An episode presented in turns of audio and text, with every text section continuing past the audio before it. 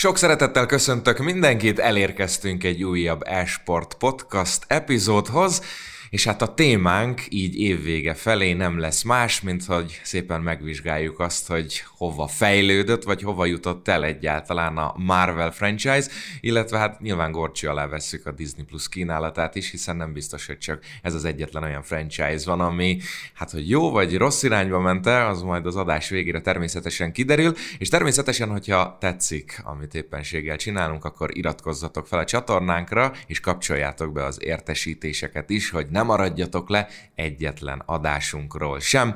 A mai témához két kiváló szakembert hívtunk meg, Ben és Loe. Sziasztok, srácok, örülök, hogy itt vagytok.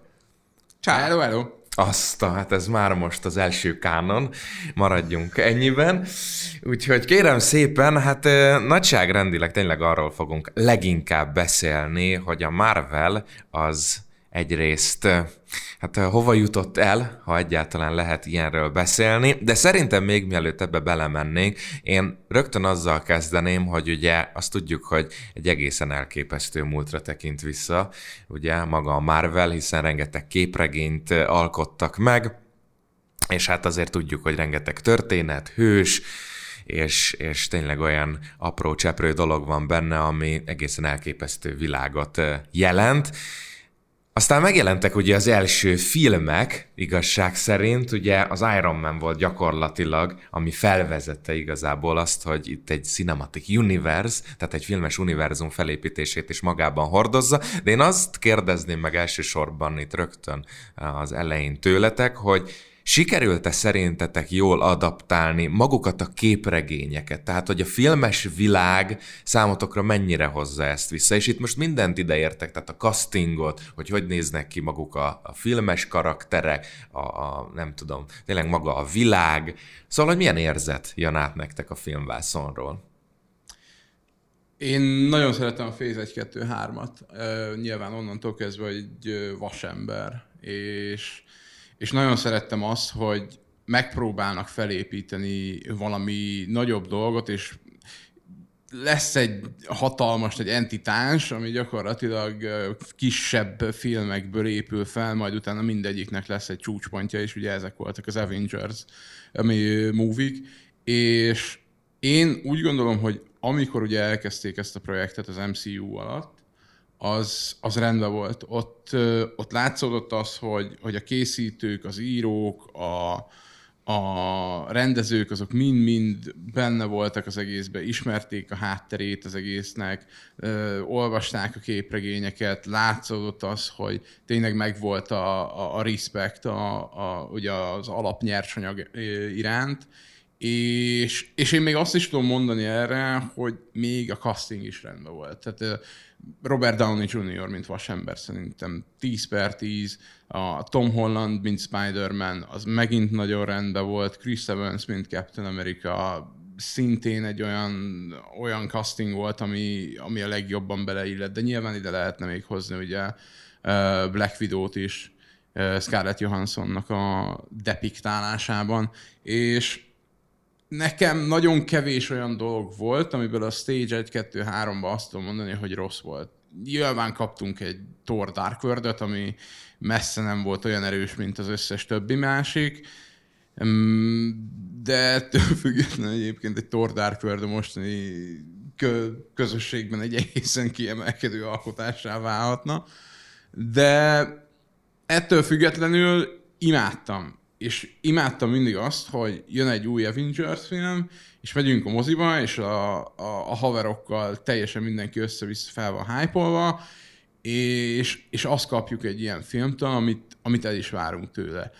Van, amikor uh, hihetetlen nagy poénokat fognak eltolni, ami, ami, amik bőven ütni fognak, de emellett bőven megvoltak a, a komoly pillanatok, amikor, amikor nem a komikum volt a főszerepben, hanem tényleg a emberi, emberi eh, pszichének a, a határai, le, legyen szó erről, arról a részről, amikor ugye Hawkeye, amikor ugye a Natasha Romanoff harcol azért, hogy kihalljon meg a másikért, és alapból is abszurdnak tűnik ez az egész szituáció, de mégis egy hihetetlenül szívfacsaró történet kerekedik ki belőle. Szóval azt mondom, hogy az első háromnak megvoltak a maga hibái, de ettől függetlenül szerintem egészben nagyon rendben volt. Na, akkor válaszok a kérdésedre is, Tézé. A, a képregény, mint műfaj, és annak az adaptálása, hogy ez a kérdés, hogy az MCU azt mennyivel tudja jobban, mint mondjuk a másik oldalon a DCU, illetve gyakorlatilag minden, ami képregényekre alapszik. Most a, kezdhetjük a Watchmen-től kezdve minden, ami, ami gyakorlatilag az, abból épült ki fogalmam sincs abból a szempontból, hogy én sose olvastam, csak mindig, amikor kijött egy film, akkor utána néztem, hogy ez melyik képregény alapján készült el. És általában ezek nem egy-egy kötetek vagy egy-egy sorozatok, hanem összeollózták, és a legikonikusabb pillanatokat és szereplőket gyúrták össze filmé, ami egyébként egy rohadt nehéz feladat, ha belegondolsz, mert a képregény az elejétől a végig az történetet mesél el. A film is ezt akarja, csak másfél órába vagy kettőbe. Egyre hosszabbak voltak persze, azt tudjuk az MCU filmek is az, hogy visszatértek a képregényekből ismerős mondjuk jellemezek, vagy, vagy az, hogy a, egy, egy beszólás tényleg, ahogy Ben is mondta, vagy egy, egy jelenet, amit egy az egybe átemeltek, mert annyira jól illett oda, ahogy a filmnek a, a fonalát vezették, ez szerintem elengedhetetlen, és nem csak az MCU-nál, hanem bárkinél, aki rendezni akar filmet, vagy forgatókönyvet akar írni. És az elején tényleg ahogy, ahogy megjelentek ezek a sztárok előtted, akkor nem nagyon tudtad őket sehova becsatornázni, mert előtt mert nem igazán vágtad, hogy kik is ők valójában. Azért Robert Downey Jr. éppen akkor volt a rehab utáni pillanatokban. Chris Stevensről én nem, nekem a Torch volt, hogy ő volt Torch, és így ennyit tudtam róla. És utána is jöttek persze egyre nagyobb sztárok, de, de nem volt okkora gigászi világsztár senki, gyakorlatilag, akinél így eldobtad az agyat, hogy akkor most, most a Black Adam Dwayne Johnsonra gondolok, hogy ő már úgy érkezett oda, mint a világ legjobban fizetett színésze. És még többet akar, mert hát kis terhetetlen. Szóval itt azért kis, kvázi kis színészekkel próbálkoztak, és ezért óriási kockázatot is jelentett az, hogy gyakorlatilag az ő hátukra tették rá az egész MCU-t, mert amikor ezt kitalálta Feige, meg a Favreau, meg a többiek az elején, akkor szerintem gondolták, hogy ebből lehet valami. És a Vasembertől indítunk, utána jött a hák, amit elfelejtünk, de, de gyakorlatilag ez a két film egy, egy kockázatot rejtett magában. Mi van, ha nem tetszik az embereknek? Mi van az emberek 2008-ban még ott nem akarják azt, hogy szuperhősök repkedjenek fölöttük, és mindenhol robbanások legyenek, mindez PG-13-be, szóval azért el se felejtsük el, hogy azért nem a pengéből indulunk ki, ami masszívan 18 plusz volt, hanem ezek már családbarát, igazi mozis élményeket akartak teremteni, és a képregény ebből a szempontból szerintem sokkal nyersebb, és sokkal szókimondóbb, és sokkal inkább a felnőtteknek készülnek a képregények, mint a gyerekeknek. Ezek a filmek viszont mindenki számára fogyaszthatóak, és ezért volt egy óriási kockázatorientű tényleg vállalkozás az, amikor kitalálták, hogy akkor elkezdik építeni, és folytatások jönnek, és a végén az Avengers, ami Szerintem összességében működött, mindenképpen működött, mert akkor nem tartanánk itt, hogy már Phase 4, 5, 6 és a többi, de, de az, hogy a képregény őrültek mennyire tudták azt, a, azt az inputot befogadni, amit végül is oda tettek eléjük, azt tőlük kell megkérdezni, mert aki olvassa a képregényt, az végtelen időt és pénzt kell, hogy erre ráköltsön, mert tudjuk, hogy nem, nem egyes sorozat van, hanem, hanem évente, nem tudom, 30-40 különböző képregény érkezik csak MCU vonalon, vagy Marvel vonalon pontosabban, és, és aki ezt befogadja, és tényleg próbálja fejben tartani, hogy mi mikor történik, alternatív univerzumok, újra összeálló csapatok, második galaxis őrzői, harmadik galaxis őrzői, új fantasztikus, minden, mindenből van nyolc különböző változat, meg sítor, meg minden. Szóval nehéz ezt követni, ők az alapoknál kezdték, és egy olyan karakterrel, ami, ami nem volt az abszolút csúcs. Azért Hákot szerintem többen ismerték, mint Iron Man, én úgy gondolom például, és mégis a vasember próbálták akkor tolni előre, és még nem, nem Amerika kapitányjal kezdtek. És és nem pókemberrel kezdtek újra, hanem, hanem akkor úgy voltak vele, hogy egy új karaktert emelünk ki, és, és akkor ő lesz az, aki gyakorlatilag végigvezeti az egész MCU-nak a korai szakaszát, és ő lesz gyakorlatilag az, akin keresztül elmesélnek egy történetet. Szerintem, mint képregény adaptáció megállja a helyét mindenképpen, és nem, ez, nem a világ legjobb képregény adaptációi, mert vannak sokkal jobbak. Sin City. Szerintem az például kiemelkedő ebből a szempontból, hogy tényleg a Watchmen ott van, de, de egy de azok annyira, annyira nehéz műfajban próbálkoztak, ezek meg nem. Ezeket meg bárki leül, megnézi, és oda tudja, te, oda tudja képzelni magát a, a szituációba, és tudja, hogy az elejétől a közepén keresztül a végéig mi történik, és ez nem kell az, hogy elolvassál 68 ezer kötetet a képregényből, mert egészen koherens és egész sztorikat tudnak lerakni. Említettél egy olyan dolgot, és ezért el is, elő is hoznám egyébként Tarantinónak azt a nyilatkozatát, hogy ő nem tartja például ugye a Marvel filmekben szereplő színészeket abszolút sztároknak, mert hogy ott inkább a karakterek azok, akikre ugye hát odafigyelnek ugye a nézők, és gyakorlatilag ugye ők kerülnek a, a középpontba, és ugye te is említetted pont emiatt, hogy olyan színészekkel próbálkoztak, akik nem biztos, hogy ugye egyértelműen a fókuszban voltak addig, vagy hogy a legnagyobb nevek lettek volna. Szóval, hogy ez valóban egyébként nálatok is érződik, hogy itt tényleg a karakterek az elsődlegesek? Vagy azért tényleg fontos az, hogy igazából milyen színész kapja meg a szerepet, és nem biztos, hogy most csak a névre gondolok, hanem hogy milyen performance-ot nyújt ebből a szempontból. Rövid leszek, aztán majd ben. Nekem szerintem, mivel ezek maszkos hősök, ezért az, hogy a maszk alatt ki van, az nem mindig számít annyira, mint hogy ténylegesen, amikor a maszk rajta van, hogyan viselkedik, hogyan adják a szájába a szavakat, milyen cselekmények vannak gyakorlatilag, amikor ténylegesen, mint hős van ott. És emiatt azért nem volt olyan szempontból óriási azért mégis a kockázat, hogy mondjuk Danny Jr.-t a rehab után beültették oda, mert mi van akkor, ha csak rá kell tenni a maszkot, és akkor működik a vasember. De, de szerintem egyébként jól választották, és bár a karakterek nagyon fontosak, azért amikor nincsen rajtuk a, a páncél, akkor is kellett az, hogy ott legyen egy, egy gyakorlatilag egy, egy ikon, akire utána fel tudnak nézni, meg lehet szeretni, és ebből a szempontból nagyon jól választottak. Szerintem gyakorlatilag minden szerepkörre. Tudjuk, hogy a hákot cserélték ki gyakorlatilag egyedül, de ott is azért, mert szerintem Edward Norton rájött, hogy ez nem az ő bífaja. Uh-huh. Egyébként meg... van számodra olyan színész, vagy szerep, jobban mondva, ami elcsúszott, vagy azt mondtad, hogy ez nem biztos, hogy a lehető legjobb?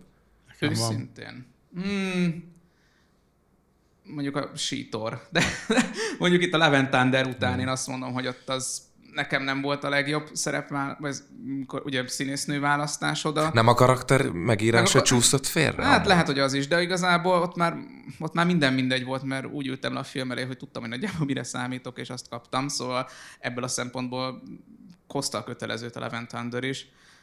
Hát most majd ezzel gondolkozok, addig ben mondja. Jó. Ha félrecsúszásról van, szerintem a Miss Marvel, Brie Larson borzalmas, a Mighty Thor, Natalie Portman szintén borzalmas. Ja, Mighty Thor nem sít. Mighty, nem, teljesen mindegy egyébként. Uh, nehéz egyébként ezt mondani, vagy megmondani azt, erre a választ, hogy uh, maga a karakter viszi el, vagy a színész viszi a karaktert. Ez azt tudom mondani, hogy ez a 90 százalékban a, a karakter jön át, és nem a, nem a színész az, aki igazán dominálja a dolgokat.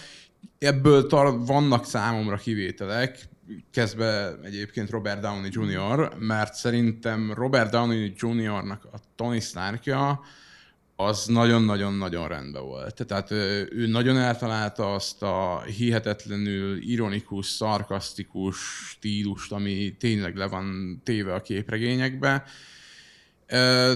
Talán egy picit még erősebb is volt a szarkazmus benne, mint a képregényekben, de ettől függetlenül ez a pici extra az benne volt viszont nincs meg benne az a lehetőség, ami a, a másik oldalon megvan. Mert a másik oldalon van egy szerep egyébként, ami ugye már évek óta az egyik legnagyobb és ö, legtöbbet ö, ódákat zengett szerep ugye a Batmanből a Joker.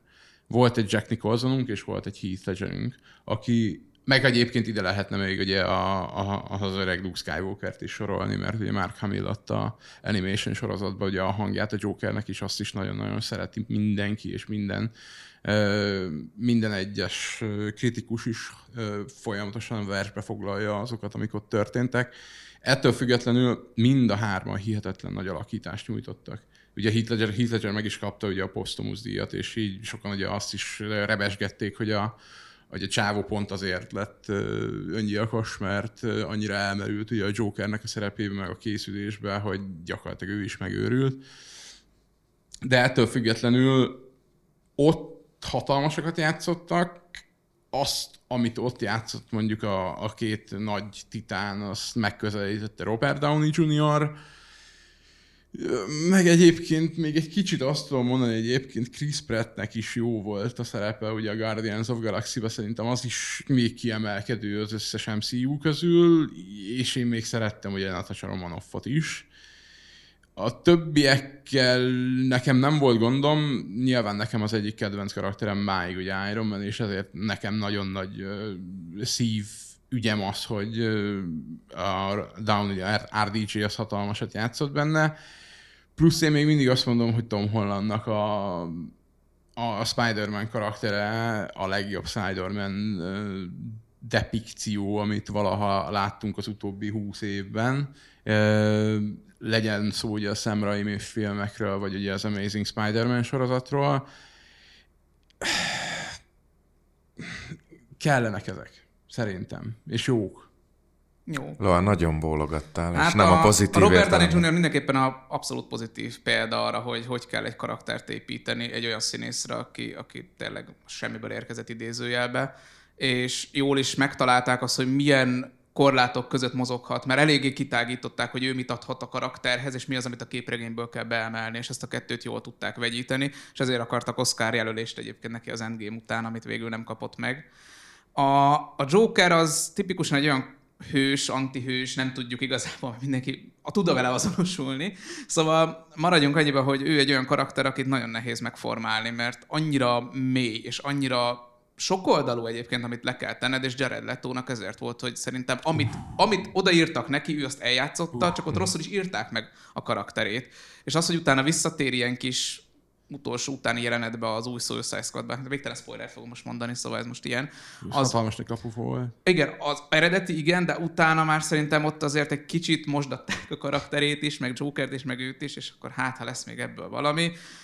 Én nem nagyon szeretem egyébként Chris Evans, Chris Pratt szerintem sincs baj. Maga az az egész Guardians of the Galaxy az egy ilyen Na, az az a néhány rész, majd meglátjuk, hogy milyen lesz a harmadik, amire leülsz, és így tudod élvezni az elejétől a végig, mert nem akar sokat mondani, de a szórakoztató. Ja, tudom, hát a legrosszabb, a messze legrosszabbul megért és eljátszott karakter, az Gemma Chen az eternals -be. Hát az, jó.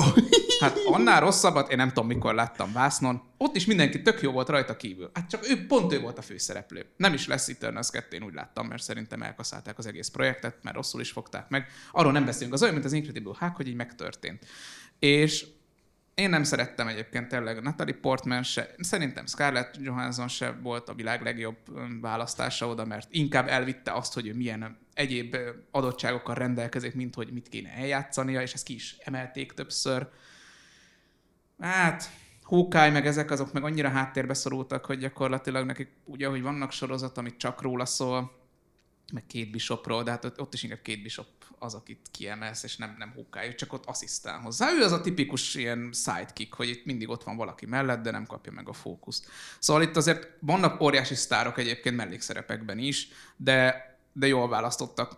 Több, sokkal több a jó választás, mint a, ami, ami kicsit is félrecsúszott. De Hát ez megint olyan, hogy nem tudjuk, hogy mekkora költségvetésből dolgozik úgy a Marvel, hogy mennyit megy a színészekre, mennyi az, ami a CGI, mert tudjuk, hogy ez gyakorlatilag 95%-ban CGI, amit, amit élvezel, és a, a többi az, amit mondjuk építenek, és emiatt óriási bár a költségvetés, azért Danny Jr. a végére már elég jól kaszálgatott az Iron Man-es, akár kameókkal, amikor csak visszatér egy-egy jelenet erejéig, például a polgárháborúban, meg hasonlókban, hogy ott irgalmatlan összegeket zsebre tett, ilyen perc per dollár óra, vagy díjazás az nagyon magas volt és, és emiatt azért lehet, hogy egy-két szerepre lehetett volna jobban castingolni, nem tudom. Nem, ez, szerintem ez a legkevesebb, mert itt nem a, nem a színész szerintem nem veszel annyit, hogyha nem a legjobb színész teszik oda, és most itt a másik, hogy ott van Dwayne Johnson, mint Black Adam, és itt muszáj behozni ezt a, a DC féle dolgot, hogy ott viszont mintha rámentek volna a sztárokra, a, az igazi nagy alistás sztárokra például Momoával, meg a, akit éppen akkor kaptak Beneflek. föl. Beneflekkel. Jó, mondjuk az neki ilyen szerelem projektje volt, hogy akkor utána rendezi a többit, aztán végül abból se lett semmi. Szóval... Meg jó rossz lett. Hát nem volt a legjobb. Bár a... Superman vs. Batman. Menj meg Mártát. Viszont az acélember ott például szerintem jó lett, és Kevinnek nagyon jól áll a szerep. És Kevinnek minden jól áll amúgy.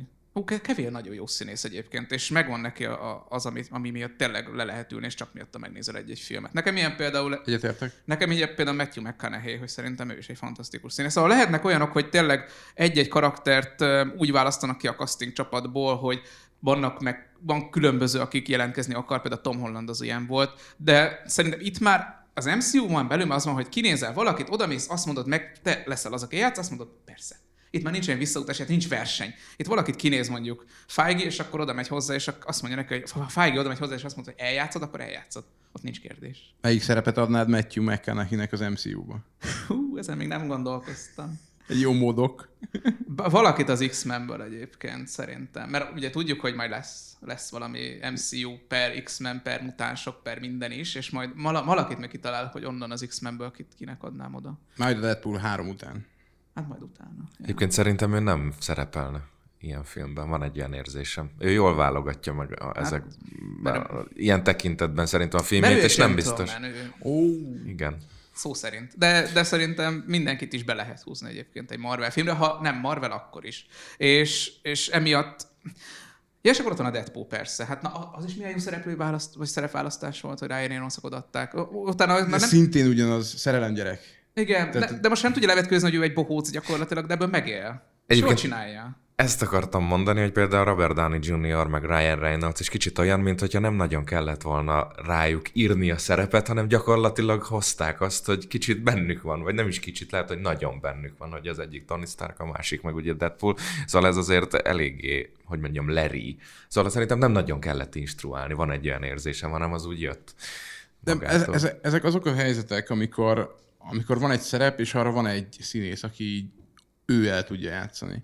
Vagy megvan benne ugye alapvetően az a, a, az elhivatottság ugye a, a source materiálhoz, hogy ő ismeri, szereti, előtte is ismerte, előtte is sokat gondolkozott arról, hogy ő mit szeretne csinálni, és vannak, amikor összeérnek a szerepek. Ilyen ugye a Reynoldsnak a Deadpoolja, ilyen volt Peter Jackson rendezése a gyűrűk urába. É, jó, egyébként ez nem igaz, nem említhetjük egy lapon, mert talán ugye a Jacksonnak a, a a, a hozzátett értéke az még erősebb volt, mint a reynolds de ettől függetlenül látszik az, hogy a Reynoldsot érdekli a karakter, érdekli az, hogy hogy formálja meg.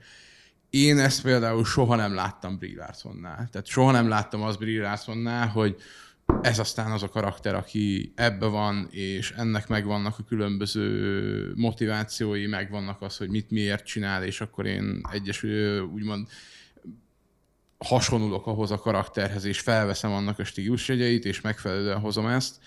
Ehhez képest számomra Bírászonnak volt egy borzalmasan szögletes megtestesítése. Hát el is, el is kaszálták a Miss Marvel vagy a Captain Marvel 2-t, aztán lett belőle egy Marvels, ami majd lesz, és majd ki tudja, hogy milyen lesz. Még egy gondolat, most eszembe jutott itt, hogy a, a Loki Hiddleston, az is nagyon teli, teli találat lett a, szerintem a Vision Bethany is nagyon jó, én őt is nagyon bírom. Valahogy a női karakterek azok, akiket szerintem annyira nem tudtak jól, mert pont azok a sorok, hogy te nagyon tudom, te Black Widow-val nagyon oda de például ott van a, a Mighty Thor, az, itt van, az itt, nem van jó. A, itt van a Miss Marvel, vagy Captain Marvel. Bár Brie Larson egyébként Oscar díjas színésznőként érkezett, és ahhoz képest nem igazán tudott átszellemülni, hogy nyerte, azt hiszem szobával nyert filmet, az új, ez egy jó film.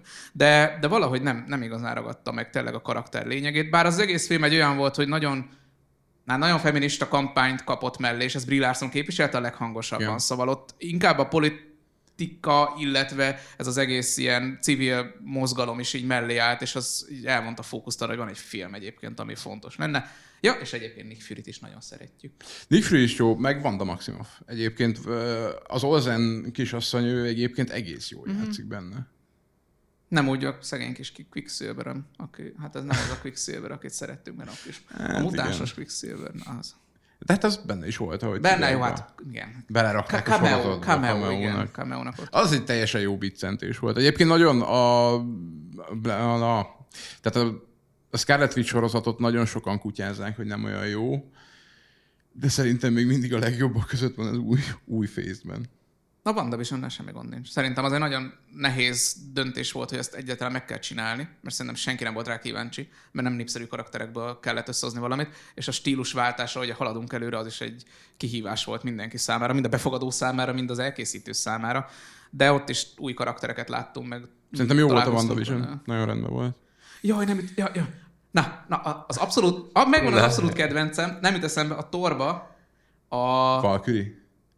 Nem. A, a professzornak a kis asszisztens csaja. Ja, aki a Kat Dennings játsza. Igen. Igen, Na, ő, ő annyira nem... cuki. Hát de annyira szórakoztató minden pillanat, amikor ott van a vásznon. Jó, de alapvetően én alapvetően szeretem Kat Dennings-et. Szerintem a Two Brokers-ből játszott, és nekem az egy ilyen nagy guilty pleasure gyakorlatilag ilyen félig romkom, de csimán csak egyébként ilyen komedi sorozat, és szerintem ott rendben volt, és ugyanazt a karaktert hozza egy picit a, ebben a MCU-ban is. Az neki ott már tudjuk, hogy borzasztóan jól állt, itt is jól áll. De hogy, ja, még volt még egy karakterváltás, emlékszem, a, a Don Cheadle megérkezett Igen. az első vasember után, Iron Man után, mert ott nem is tudom, hogy miért kellett. Ne, nem, a, nem tudtak megegyezni Dellába. Ah, és akkor jött a olcsósítás, és akkor yep. Cheadle, és akkor utána már ő viszi végig. Hát mondjuk ő is egy elég híres színész, szóval igazából nem volt akkor a váltás ilyen szempontból, hogy sztár-sztár. Mind a ketten tudjuk, hogy afroamerikaiak, szóval nem volt az, hogy most hirtelen az egyik karakter az másképp néz ki ilyen szempontból, de, de gyakorlatilag ő volt még talán, akit így Mhm. mm-hmm. kicseréltek. Ez így van. Többieket megtartották. Na, menjünk tovább azzal, hogy igazából Mikor ugye már a Marvel? Nem sokára. Na, elérkezünk odáig is, csak gondoltam, hogy legyen egy kicsit, ha már december van, meg karácsonyi időszak, akkor legyen egy kicsit pozitív Megmarad, megmutatjuk, hogy tudunk pozitívak is Igen. Igen, ennyi. Úgyhogy ez azért fontos. Mérleg nyelv, két nyelve azért. Hát nem lesz balanszba szerintem, de megpróbáljuk a látszatát fenntartani.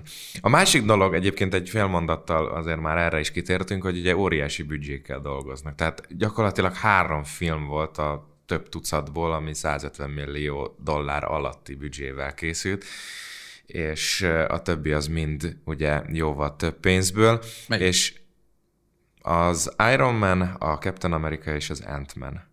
Ezek voltak azok, amelyek 140, 140, illetve 130 millióból, a, mind, a többi az mind vagy 150, vagy annál jóval több. És az az igazság, hogy ugye azt is már Loe felhozta, hogy ugye CGI-ra valószínűleg, meg a marketingre valószínűleg nagyon-nagyon sok pénzt elköltenek, amellett, hogy tényleg horribilis összegeket keresnek egyesek. És egyébként lehetett olvasni, főleg korábban, hogy, hogy például a, a, az Avengers főszereplői között is óriási különbség van, tehát Robert Downey Jr. egy halom pénzt hazavisz, és a kevésbé fontos karakterek, mint Jeremy Renner Hawkeye, igen, A kis verseit ott tartja. Szóval fel tudod váltani a 10 ezer dolláros, de kéne vissza. Ami megmarad a büfékocsiból, azt hazaviszi este.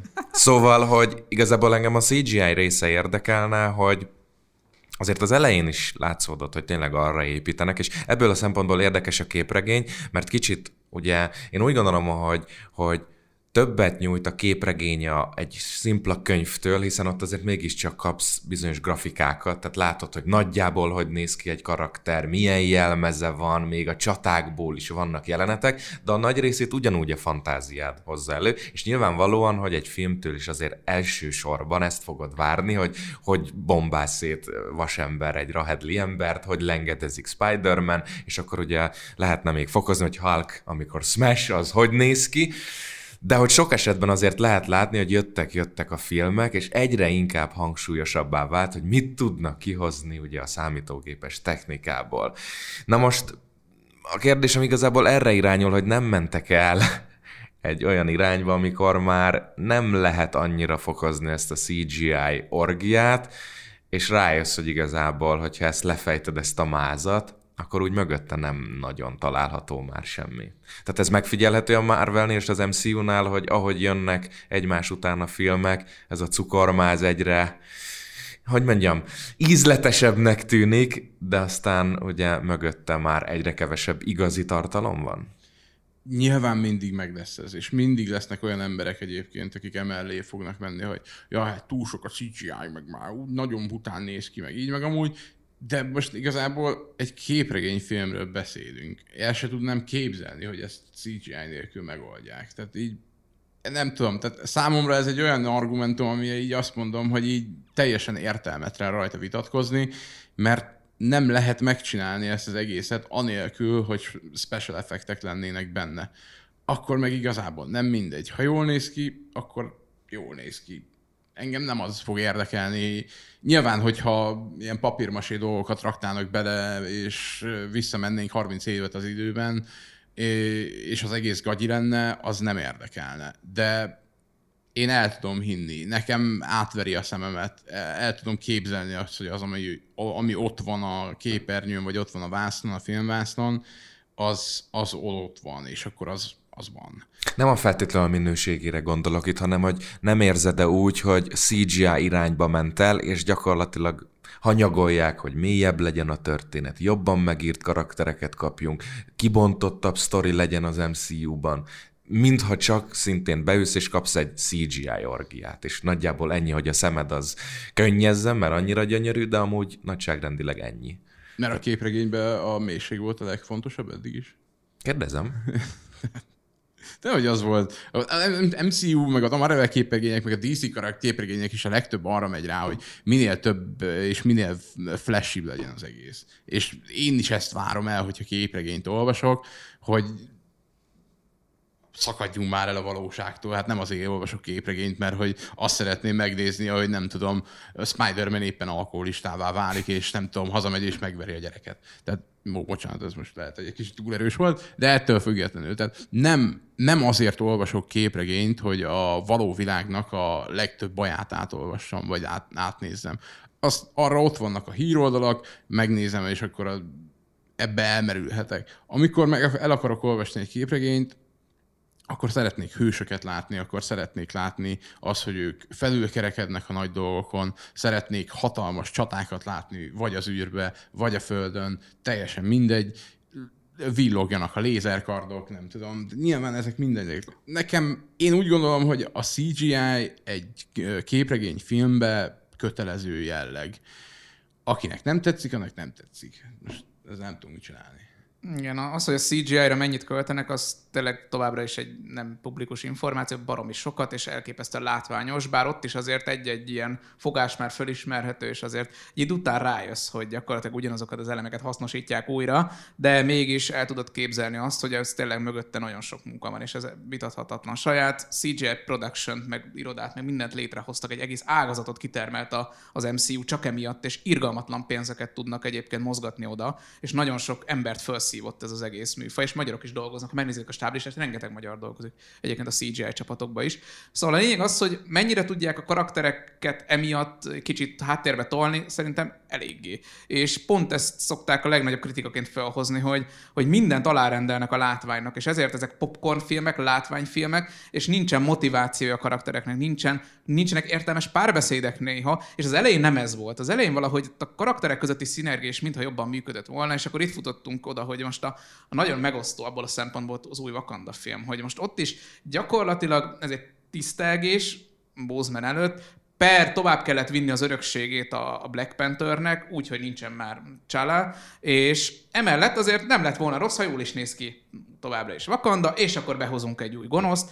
Gyakorlatilag a, a cselekmény mindig ugyanaz ha bemutatunk egy új karaktert, hogy van egy gonosz, azt meg le kell győzni, közben van egy mélypont, amikor kicsit elmélkedünk a múlton, kicsit visszatekintünk abba, hogy milyen volt, vagy lesz valami konfliktus így a semmiből, amit odadobnak, és az megoldódik, és a végén legyőzik. És gyakorlatilag az összes Marvel film ugyanez. És, és emiatt is, hogy a történetesen viszik el nagyon más irányba. A sorozatok ebből a szempontból Főleg például a, az ilyen kisebb sorozatok, mint a What If, meg ezek, amik kifejezetten más irányból közelítik meg az egész Marvel-t, meg az egész MCU-t, ott lehet azt érezni, hogy mintha egy kicsit a forgatókönyvírók, meg a, a sztorin dolgozók megkapták volna azt a motivációt, hogy dolgozzanak, és ne csak az, hogy Ctrl-C, Ctrl-V, igen, itt kicseréljük a, a Black Widow-t Hawkeye-ra, ott meg nem tudom, a egyik gonoszt a másikra, és kész is vagyunk. És emiatt lehet az, hogy tényleg egy kicsit csömöröd lesz mert folyamatosan ugyanazt kapod, és lehet, hogy a látvány más, a helyszínek mások, a karakterek másak, de az, amit elmesél neked, az ugyanaz.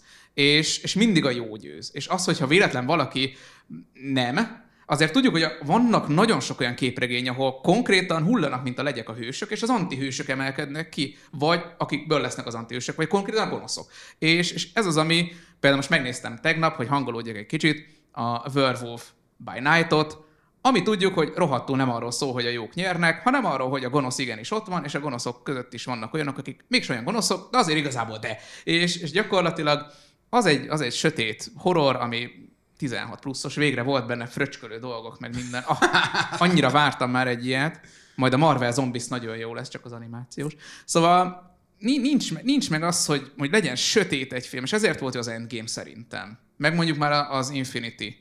Mert hogy ott azért érezted, hogy vannak bajok. Mármint a, a hősökkel kapcsolatban is, hogy ők is sebezhetőek, ők is képesek érzelmeket kimutatni, és addig ezt nem kaptad meg, és utána se kapod ezt nagyon meg. Mert az, hogy most Bowsment elintézték két mondattal, hogy Szevasz meghalt, az igazából ennyi. Nincsenek meg az igazi drámai pillanatok, a főleg az új, ebbe a, a Phase 4-ban, nem tudjuk, hogy mi lesz később, de nem, ér, nem érzed át, hogy ők most szenvednének, amikor olyan helyzetben van egyébként a karakter, ahol igenis át kéne szellemülnie, és, és elvesztett valakit, aki nagyon fontos volt neki. Hát itt majd a következő csatában akkor nem három, hanem négy űrlény győzök le, és ezzel kimutatom, hogy most nagyon dühös, meg szomorú vagyok egyszer. Hm?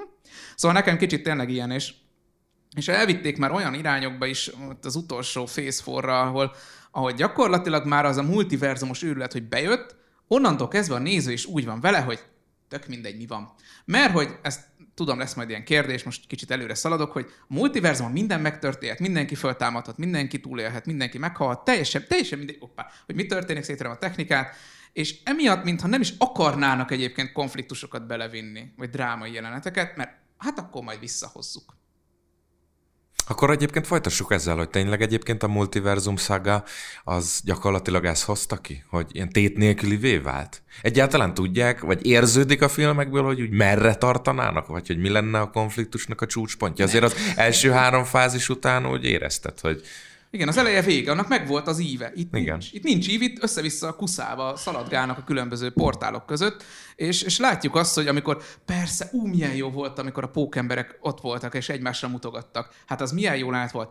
Persze, az egyenet volt az egészben jó, de az, hogy például amikor jöttek a gonoszok, és mennyire elnyomtak néhány régi frázist, Hát tudját, tudjátok, hogy nem szóltam scientist myself. Szóval elmondtak ilyen dolgokat, meg Dr. Octopus, meg minden, és így igazából mindenki csak azért volt ott, hogy szó kiszolgáljuk a nézőket, akik fölnőttek valamin, és most már 40 évesek, 30-40 évesek. És ennél többet nem akartak. Csak az a baj, hogy ez egy film, ezt még elfogadott, de hogy az összes most már gyakorlatilag ilyen irányba megy, hogy visszanyúlunk dolgokhoz, amit akkor szerettek, és lenyomjuk újra az emberek torkán. Nincs újdonság.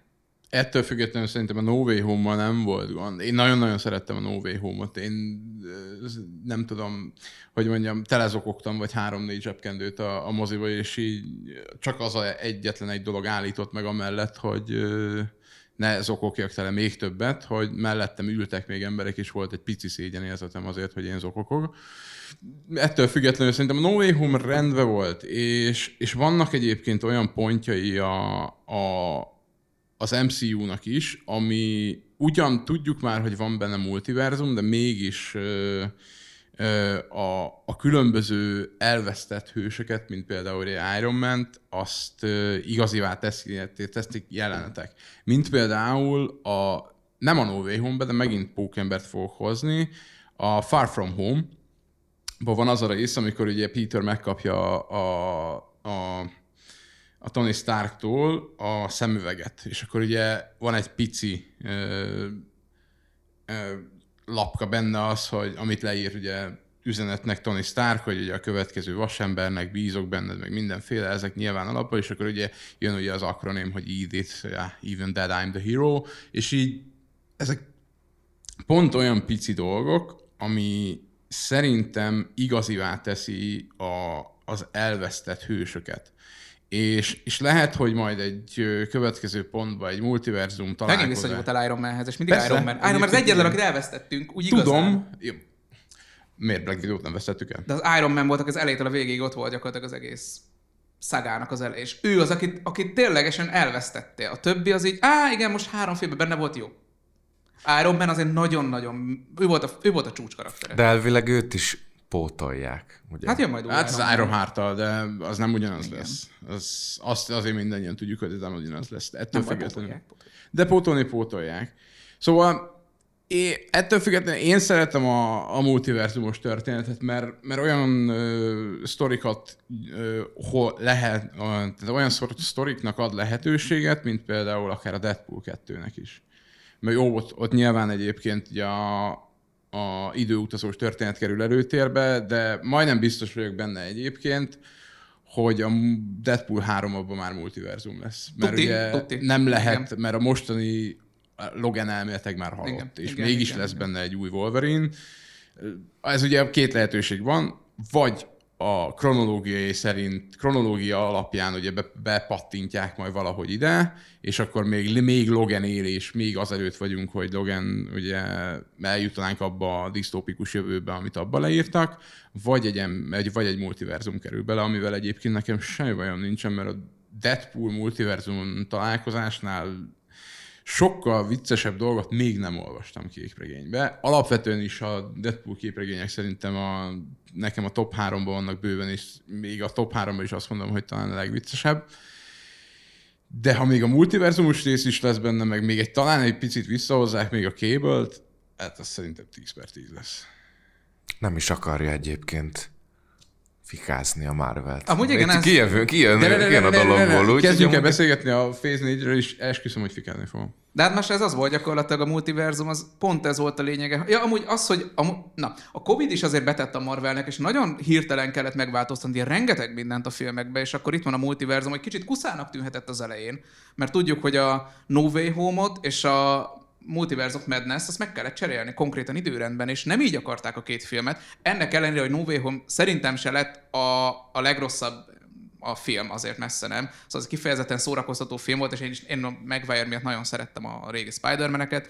Garfield meg itt jól játszott, ott nem, de most ebbe jól játszott és utána, hogy most már vissza, mégis jött a Multiverse of Madness, mert gyakorlatilag uh. vissza, óriási visszalépés volt a No Way Home után, pedig lehet, hogy eredetileg sokkal jobb lett volna, ha az van előrébb. Nem tudjuk, mert a Covid mindent is átírt. Szóval itt nagyon sok mindent kellett hirtelen megváltoztatni a Marvelnek, mind a, fejeseknek, mind az éppen adott filmem dolgozó munkatársaknak, színészeknek, rendezőknek, tök minden, mindenkinek és emiatt lehet, hogy ez az egész negyedik, ez nem csak a multiverzum miatt őrületesen átláthatatlan, hanem amúgy is az, mert egyszerűen minden is akadályozta az, hogy létrejöhessen az egész, de a rendeléseket leadták a pultnál, és azokat el kell készíteni.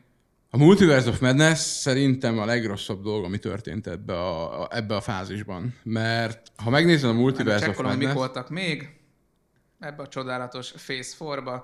Nem, az Eternals rosszabb. nem az ha megnézed, a Multiverse of Madnessnek a sztoria és a forgatókönyve az gyakorlatilag kuka. Tehát, hogyha ha az Amerika chavez a film első 10 percében odadják a Scarlet Witchnek, a történet ugyanaz. Egyébként. Mert a Scarlet Witch ugyanúgy oda ment volna egy másik világba, ott a gyerekei ugyanúgy szörnyetegnek hívták volna, majd ugyanúgy rájött volna az, hogy ja, tényleg szörnyeteg vagyok, és akkor megváltozik. Tehát így gyakorlatilag abba a filmben nem történt semmi. Amerika chavez kellett nagyon tolni, és nagyon sok screen time-ot kellett neki adni.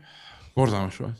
Borzalmas volt. Őt nagyon, Amerika Chavez most elképesztően elővették. Mármint, hogy most így a játékra is gondolok, amire lehet majd utalgatni, mert játékokkal is valamennyit azért foglalkozunk, mert mégis Marvel. Szóval a Marvel Snapben Amerika Chavez amúgy egy abszolút a, a legfőbb figurája. Gyakorlatilag ő van a, a kiemelt szerepkörbe. Szóval szerintem ez kifejezetten neki kellett, meg az egész, valahogy itt kitalálták a háttérbe fágiék, hogy akkor most Amerika Chavez lesz ma az új kedvenc. Igen, ő volt a főszereplő, de azért sikerült mellékszereplőt csinálni belőle. De sok screen time volt ettől függetlenül. Ettől függetlenül, igen. Na, de várjál, akkor a, ezen a filmen kívül a Phase 4-ban vannak még gyengébbek? Soroljuk még? Persze, hát most az a lényeg. Egyébként majd mindjárt elmondom, hogy miért érdekes ez, vagy miért kérdezem meg, de hogy, és akkor, ha ne csigázzuk a nézőket, mit tudott a Phase 1, 2, 3, ami nincs meg a Phase 4-ben, és emiatt a színvonal elkezdett csökkenni. Tehát, hogy szemmel láthatóan kiemelhetőek ezek a különbségek, vagy hiányosságok? Sok mindenből áll össze, szerintem. Van időnk. Az egyik, egyik legfontosabb talán, hogy a forgatókönyvek nem olyan jók. Tehát egyszerűen a, az alap alap nyersanyag az nem olyan jó, mint a Phase 1-ben, meg a Phase 2-ben, meg a Phase 3-ban. Egyszerűen nem látom azokat a pontokat, ahol összekötődnek ezek a történetek egyébként. Míg ugye a, az, a, az Iron Man filmek, a Thor filmek, mindenhol volt egy pici dolog, amivel mindig arra mentek rá, hogy na ez majd valami hatalmas nagy dolognak egy részévé válik. Mi ezekben az új, új dolgokban ugyan kaptunk nyilván, nem tudom, stáblista utáni jeleneteket, mert ezek nyilván megmaradtak ezek a történetek, de, de nem, nem érzem azt, hogy akkora súlya lenne az egésznek. É, a legnagyobb súlyú dolog, ami ami volt ebben a részben, az szerintem az Eternálsban volt, és ez egyébként sok mindent elmond, amikor ugye megjelent a, a végén... A Harry Styles. Így van, a Harry Styles. És, és akkor ugye kaptunk egy előremenetelt, ami egy érdekesség volt benne. És tegyük hozzá, hogy az Eternals rossz volt. Tehát így maga az, a film az, volt, az, az egyszerűen az szintén egy olyan dolog volt, ami, ami alapvetően se füle, se farka, és nem tudjuk, hogy mi volt az értelme.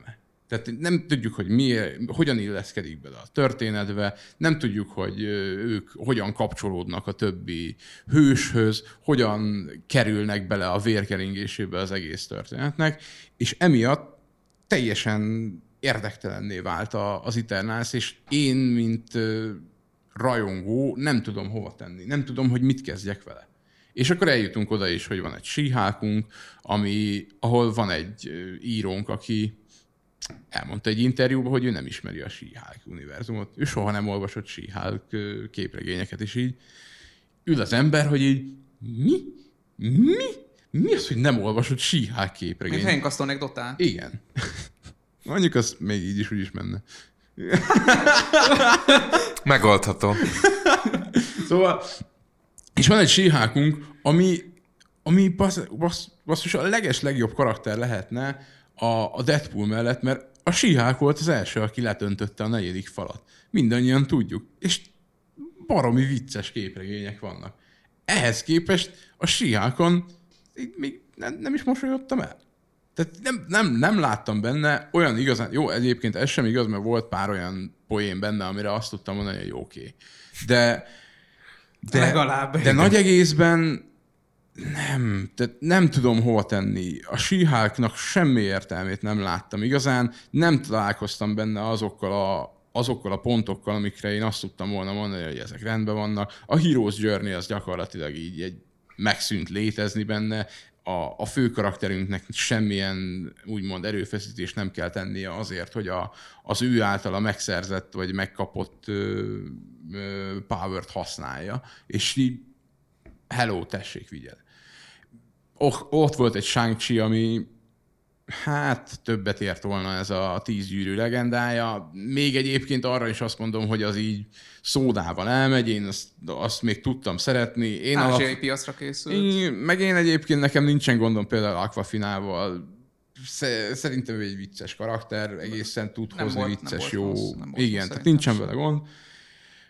WandaVision talán még az volt, ami a leg, legkiemelkedőbb volt ebből a fázisból. Volt egy uh, Miss Marvelünk, ugye, ami, amit ha eltekintünk attól, hogy ez egy uh, sorozat, és eltekintünk attól, hogy ezt nem nekünk csinálták, ezt 14 éves, 15 éves gyerekeknek csinálták. Lányoknak. Lányoknak leginkább, de ettől függetlenül a, azt, azt elérte. Szerintem az rendben volt. Ha, ha azzal a szemmel nézem, hogy én egy 14 éves lány vagyok. 14 éves lány szemével nézi, akkor meg Tehát ha én jó. beleképzelem magam ebbe a helyzetbe, én ezt szerintem szerettem volna azt a sorozatot, mert volt benne minden popcorn, meg rózsaszín, meg, meg tínédzserkori szerelem, meg össze-vissza szenvedés, meg gyakorlatilag meg volt benne minden, ami kell egy ilyen kis uh, movie-nak.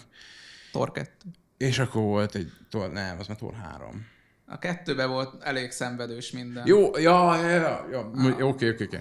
A Tor 4. Meg a szerelem mindent igen. legyőz, az is a kettő hát, volt. Jó, főleg. igen, a kettőnek. De, de aztán tudjuk, hogy jött egy Ragnarök, ami egyébként rendbe rakta a Tor. Hát mert az funny volt. Mert az funny volt, és akkor ugye Taika Waititi és megkapta, akkor megint a, megkapta. Taika, megkapta, megkapta. Ott a négyet ott aztán azt úgyis el is rontotta, mint ja. ahogy azt lehetett. Az rendesen el lett baszcsizva, az rendesen. Az is Face 4, persze. Hú, az, az, az a Mighty Thor, abban még azt is nagyon-nagyon utálom, hogy Christian Bale kapott egy, egy gore szerepet, és Christian Bale megint borzalmasan jól játszott benne. És semmi értelme nem volt annak, hogy Christian Bale borzalmasan Igen. nagyot alakított abba a filmbe, mert az a film annyira rossz volt, hogy az hihetetlen. És nem mentette meg Christian Bale alakítása. Én olvastam olyan kommentet, hogy valaki látta a filmet, utána azt mondta, hogy csak a Christian bale részeket megnézte, és azt mondta, hogy utána az egy bomba jó film. Tehát, hogy megvan a varázsa, hogyha valaki jó szeret. Szíthatom én is a Facebook? Hajrá, Csak röviden. A, a Face 4 volt az, aminek egy akkora katarzist kellett tovább építenie, amit nem lehetett. Ezt mindenki tudta, hogy a, a régi hősök azok vagy megöregedtek, mint Amerika kapitány, vagy meghaltak, mint Iron Man, vagy Black Widow, vagy úgy Gamora is. És gyakorlatilag kellett nekik valamit úgy építeni tovább, hogy ez ilyen átkötő lehet majd az 5-6-7 amennyi lesz. És emiatt próbálkoztak szerintem azzal, hogy vagy folytatásokat készítettek, amik már nem igazán tartottak sehova, és inkább lehet, hogy már le is zárnak történeteket, mert nem hinnem, hogy lesz még egy torfilm például ezek után. Le, biztos, hogy Waititi többet nem rendez. A száz, a száz hogy többet nem rendez. De akkor itt van például a, a, a Wakanda Forever, azt nem tudjuk, hogy az hova fog kifutni tovább, mert ott, rengeteg karakter van, akit még lehetne mozgatni. A Spider-Man elméletek véget ért, ezt is nem, tud... még három film. Hát legalábbis nem tudják a színészek, hogy lesz-e. Ugye nyilatkozott hát is. Tom a... Holland már leírtam. Tom Holland, akkor lehet, hogy többiek csak írják belőle. Szóval lehet, hogy Tom Hollandnak megint valamilyen kis Hát meg elvileg a... Uh, ott lesz, ahogy hívják, crossover. Igen, Tehát a Venom stáblistás utáni jelenete hát, az elvileg. Azzal megint nem tudjuk, hogy mi lesz, mert hogy ez így ilyen semmiből érkezett, és így senki nem tudja, hogy hogy kötik majd össze. Ott De jogok, máig, jogok miatt. Még nem tudjuk, hogy mi van. Tehát a Sony-val, a Sony-val mi, a, a, mi a helyzet. Meg a Morbiusnak a végén igen. is volt uh, egy cameo. Na, a lényeg az, hogy akkor a Spider-Man, mint ez a, ez a mostani csapat, ez, így, ez nem lesz tovább. Szóval ez biztos, hogy nem. valakiket meg ki fognak jól érni, és behoznak teljesen új karaktereket. Akkor mi van még Eternals, azt elkasszálják a másodikat, mert nem volt jó az első. Az tényleg a semmiből érkezett, és a semmibe is tart. Az, így, egy, or, az egy grandiózus projekt, nagyon sok karaktert mozgatott, nagyon sok képességet mozgatott, és, és ilyen óriási, ilyen földön túli, tényleg olyan felfogadatlan intervallumokat próbált összesűríteni két órába, vagy nem is többen jobb, két óra, 40 perc, vagy jó hosszú volt, moziban néztem. Én sem tudom, hogy minek. De de voltunk tizen a teremben egyébként, senki nem érdekelt már az Eternals. Kicsit későn is néztem meg, de jól tettem, hogy valami akciósan mentem rá. Szóval igen, ott a Shang-Chi, abból lesz kettő, ezt még nem jelentették, hogy pontosan mikor, meg mi, de lesz második rész. Ott szerintem a CGI most kifejezetten ronda a végén, az utolsó nagy harcnál. A Black, a Black Widow jó tisztelgés előtte, mert szerették sokan a karaktert, kellett neki egy saját film, és akkor itt vannak a sorozatok.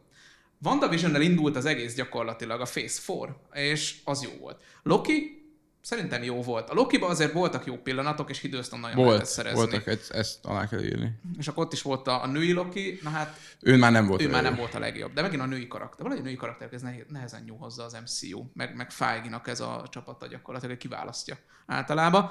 Jó, akkor volt, ha, Amerika kapitány és a Falcon. Én Anthony Mackie alapból nem szeretem a Altered Carbon második évada óta. Igen. Szerintem azt ő is tönkretette. Basz, basz. Meg alapból Anthony Mackie nekem nem szimpatikus. Nem baj, új Amerika kapitány kell építeni, mert hogy tudjuk, hogy Steve rogers mi történt, elment táncikálni inkább a múltba, és a akkori férje a Peginek az már nem tudjuk, hogy mi történt vele, mert hogy visszament a semmiből, és akkor így, akkor válj már. Szóval ez, ez megint egy ilyen kicsit lyuk a, a semmiben, hogy ezt hogy oldotta meg. Az nem színű, képregényt meg lehet. És akkor volt még a sorozatokban She-Hulk, Miss beszéltünk, és ja, Hawkeye. Na. Ennyi. Ennyi tudunk a Hawkeye-ról. Senkit nem, érde, senkit nem érdekelt Hawkeye karaktere. A Hawkeye legjobb pillanata az volt, amikor ott a családi házba bejöttek a bosszúállók, és mi látták azt, hogy neki van élete. Yeah. Nekik meg nincs. És akkor így hm, megnézték, hogy neki hogy lehet nekem meg nem. Hát mert azért, mert én hatszor annyit keresek a filmekben, meg amúgy is én vagyok a sztár, te meg egy kis hókály vagy, akinek vannak vicces videók, amikor mindent mellélő. Meg lehet nézni egyébként különböző oldalakon. Szóval ott volt a hókály, két bisoppal, nagyon jó, nyilasztak néhányat, meg volt benne, azt hiszem, volt a Kingpin. Benne volt a Benne Kingpin, volt a Kingpin. Na, az nagyon jó. A Kingpin nagyon jó volt, arra kb. kettő perc, amíg láttuk, de az nagyon jó volt. És akkor itt vagyunk, hogy mi, mit kapunk még a negyediktől? Hát semmit. Szóval Multiverse of Madness jó, No Way Home jó, semmi. Nem történik semmi benne, és azért, mert új karaktereket próbáltak behozni. Shang-Chi, Eternals. Nem működik. Akkor a sorozatokban is próbáltak újítani, a What If nagyon jó volt, én is a második azt nagyon szerettem. És, és akkor voltak még ezek a kis kitekintések, hogy I am Groot, négy perces jelenetek akkor itt volt a Christmas Special, eddig azt is megnéztem tegnap, a Guardians of the Galaxy, 40 perc az egész. Nagyon szórakoztató. Kevin Bacon, fantasztikus. Senkit nem érdekel. Semmire nem jó. Ez csak ez olyan, mint a, a csubakkás dolog. Bár elvileg arról elmondták, hogy a Guardians of the Galaxy harmadik részéhez nem árt, hogyha megnézed ezt a speciális kiadást, Na, hát mert hogy tartalmaz egy információt. Na, na, majd akkor kíváncsian várom, mert most nagyon friss még az info. És akkor ott volt a, a Werewolves by Night, ami ugye a semmiből jött, tényleg konkrétan semmi, senki, senki nem, nem volt szüksége arra, hogy csináljanak egy fekete-fehér, gyakorlatilag egy fekete-fehér minifilmet, 50 perc, amiben szörnyeket kell vadászni szörnyvadászoknak. És abban is vannak Bloodstone, meg mindenféle ilyen menő dolgok. Jó. jó, nagyon jó volt egyébként, szerintem kifejezetten szórakoztató volt, de, de minek? Ez, ezek, ezek pont azok, amiket senki nem akart, hogy leforgassák, és megcsinálták. Azért, mert az MCU gyakorlatilag bármit megcsinálhat most már, és ezt ki is használják, és ezért ez volt a kísérletező fázis. Mindenki rájött, hogy mi működik, No Way Home működik, Multiverse of Madnessnek talán abból is lehet majd valamit, a Wakandát nagyon szeretik, most meg csomó rekordot megdöntött. És mi az, ami nem működik? Eternals nem működik, Hawkeye nem működik már, Amerika kapitányt is majd valahogy nagyon át kell struktúrálni, hogy mikor és hol illesztjük be, mert az sem működik. Új avengers kell most létrehozni, be kell jön, tényleg a két bishopék, meg az összes, gyakorlatilag minden, minden fiatalt be kell rakni, meg a Kamala Harris, meg a többieket, és majd ebből valami kinőhet, de gyerekszínészekre építeni egy franchise-t, mert most már gyakorlatilag ezt, ezt próbálják Tom Holland vezetésével, az nagyon nehéz, és nagyon meg kell találni azokat a szereplőket, akik ténylegesen el tudják vinni a hátukon majd a projektet, ami 100 millió dollárokat jelent, és tudjuk, hogy a Harry Potter óta ezt meg lehet csinálni, de ott az egész, gyakorlatilag egész erre épült, hogy három gyerek. Oké. Okay. Itt, itt, itt, a felnőtt. Meg az sok... azért, igen, az másabb de, de ott, ott is gyakorlatilag... Tehát ott nem voltak spin-offok, meg igen, hasonlók. De itt, tehát itt ott... most ezekre a kis fiatalok, idézve fiatal színészekre ráterhelni azt, amit Robert Downey Jr. is nem biztos, hogy el tudtak volna vinni, ha nem úgy állnak hozzá akkor a készítők, azért az nagyon nehéz. A, az lesz itt a legnehezebb egyébként, hogy kelleni, ugye mindig az Avengersnek voltak úgymond vezéralakjai. Tehát nyilván az Iron Man is az volt, valamilyen szinten ugye a Bruce Banner karaktere is az egyik erős karakter volt. Captain vagy America. A Captain America. Ezek ugye mind voltak. De most ki lesz a következő, aki ezeknek a helyére áll? Hát lesz új Captain America például. Lesz új Captain America. Nem, nem, nem, nem. Hát elméletileg a Porrad, Ant-Man, Quantum Mania, talán még őt lehet majd. De ő, a, az Ant-Man karaktere, főleg ugye a, a, a Scott ö, karakter, ő soha nem volt vezéralakja egyébként az Avengernek, és akkor most megyek oda, hogy a képregényekbe. A Spim karakter, az igen, az egy fontos vezetője volt az Avengersnek, azt hiszem talán vagy az első, vagy a második generációban. És ott az nagyon erős volt. De, de ki az, aki, akire rá lehet húzni megint a vezérfonalat? Mert a pókember, oké, okay, ő a képregényben is volt párszor uh, Avengers tag, de, de a legtöbbször annak az volt a vége, hogy Pókember azt mondta, hogy hát itt hatalmas nagy, ö, nem tudom, hősök vannak, én meg nem vagyok olyan hatalmas hős, úgyhogy kilépek megmondom, hogy kire fogják ráhúzni. Captain Amerikára. Biztos, hogy Captain America lesz abszolút a, a csúcsa az egésznek, és akkor mellé jöhet még a Scarlet is, meg a többiek, akik még, ma, akik Szerintem még az borzalom, az nem szabad. Jó, lehet, hogy egyébként rá fogják húzni Strange-re, aki talán egyébként Strange, el igen, tudja vinni, és ott van. mert ő benne megvan az a karizma, meg az a holdudvar, ami a sorozatokban van, csak hát ugye most itt ott vagyunk, hogy volt egy multiversus medneszünk, ami olyan szinten levitte az ázsióját mm. egyébként a Strange-nek, hogy így én már nem akarom, hogy így ő. Annyira bénának állította Igen. be strange és egy olyan embernek, aki nem képes kommunikálni Igen. értelmesen senkivel. Igen. Szóval egy gyakorlatilag, mintha nem is ugyanaz lett volna, mint az első Strange-ben. Tehát a, a, a Strange-nek a, a Strange-et elintézte a forgatókönyv, rajta kívül csak egyetlen dolgot intézett el jobban a Multiverse of Madness forgatókönyve, az Illuminatit.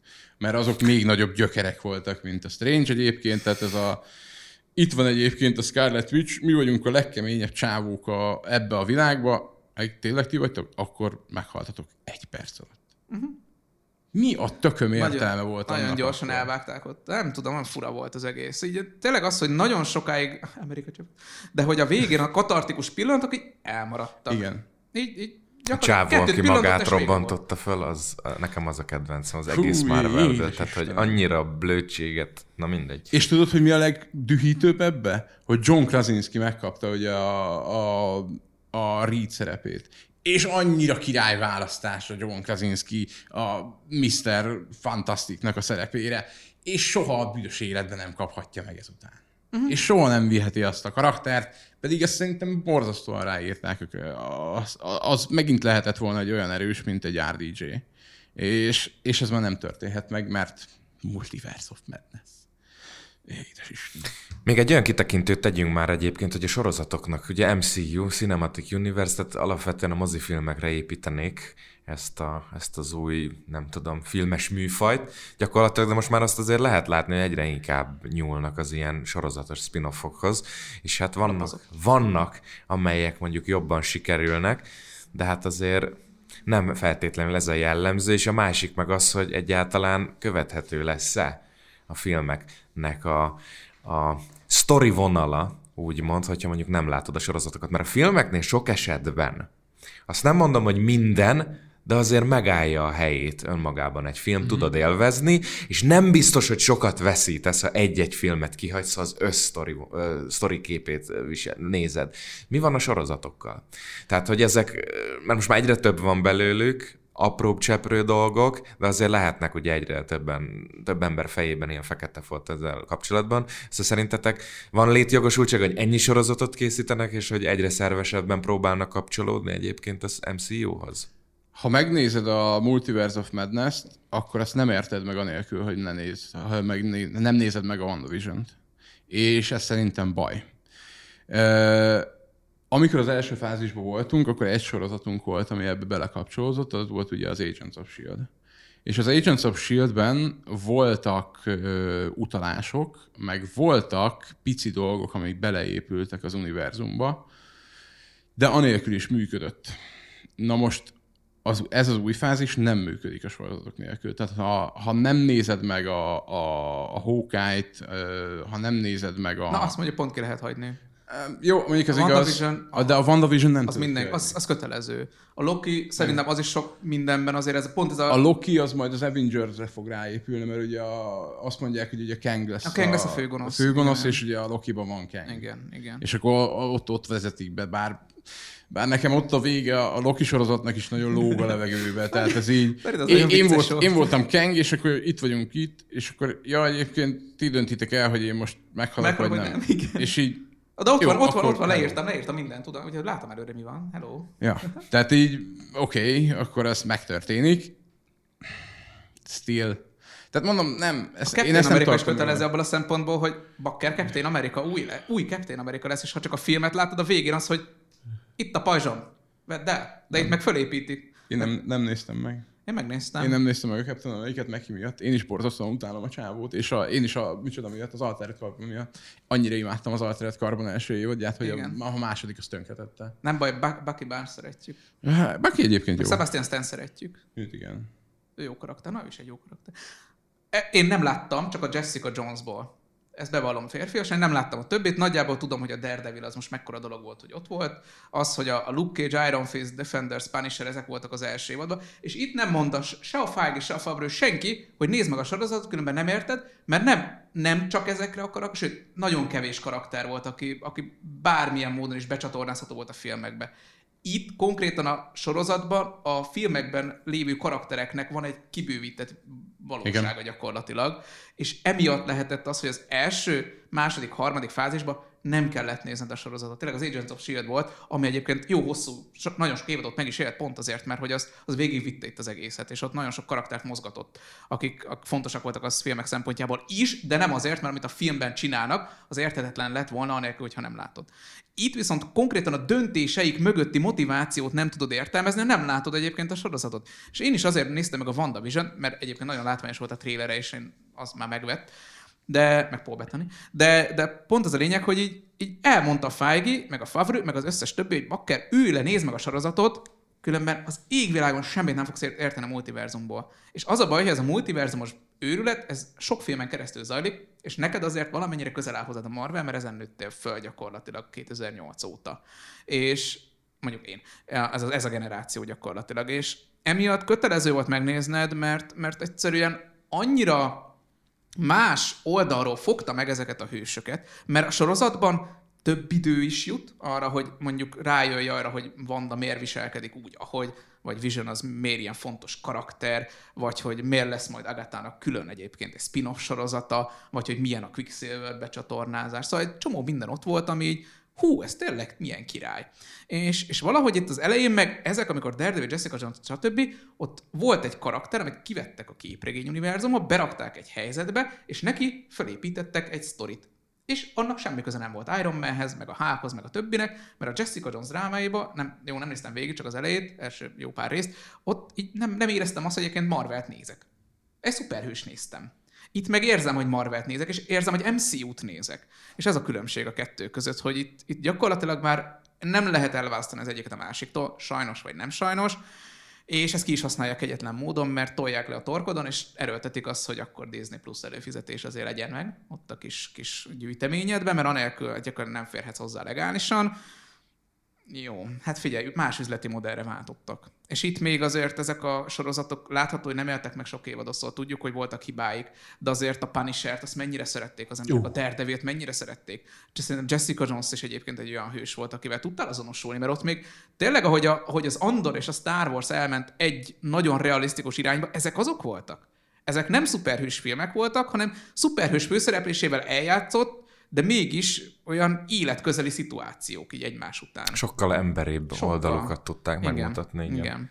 Tegyük hozzá, hogy a, az a négyes, amikor az volt, hogy Jessica Jones, Daredevil, Luke Cage és Iron Fist, vagy God Fist, már Iron Fist, Iron Fist volt, így ment lefelé egyébként. Tehát a, a Jessica Jones nagyon rendben volt, ott még arra fel tudtak ugrani egyet a Daredevilre, aztán a Luke Cage már még oké okay volt, az még nézhető volt rendesen, aztán az Iron Fist egy hatalmas nagy bukta, tehát az, hogy a csávó, az Iron Fistben a csávó 12 részen keresztül hisztizik. Vágod? És ugyanezt folytatta a Defendersbe is, ami a leges legjobb dolog lehetett volna a világon, de nem, egy ugyanúgy végig, végig hisztiszte a csávot, és emiatt ment az egész a levesbe. És amit még egy, ad, hozzáteszek, hogy a első fázisban a sorozatok szupportálták a filmeket.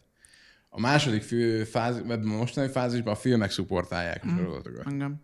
És akkor itt a Moon Knight, aminek semmi köze semmihez, de ezt pont ezért szeretik sokan. Igen, én ezt szerettem, meglepően szerettem. Hogy a, hogy a Moon Knight így jött a semmi.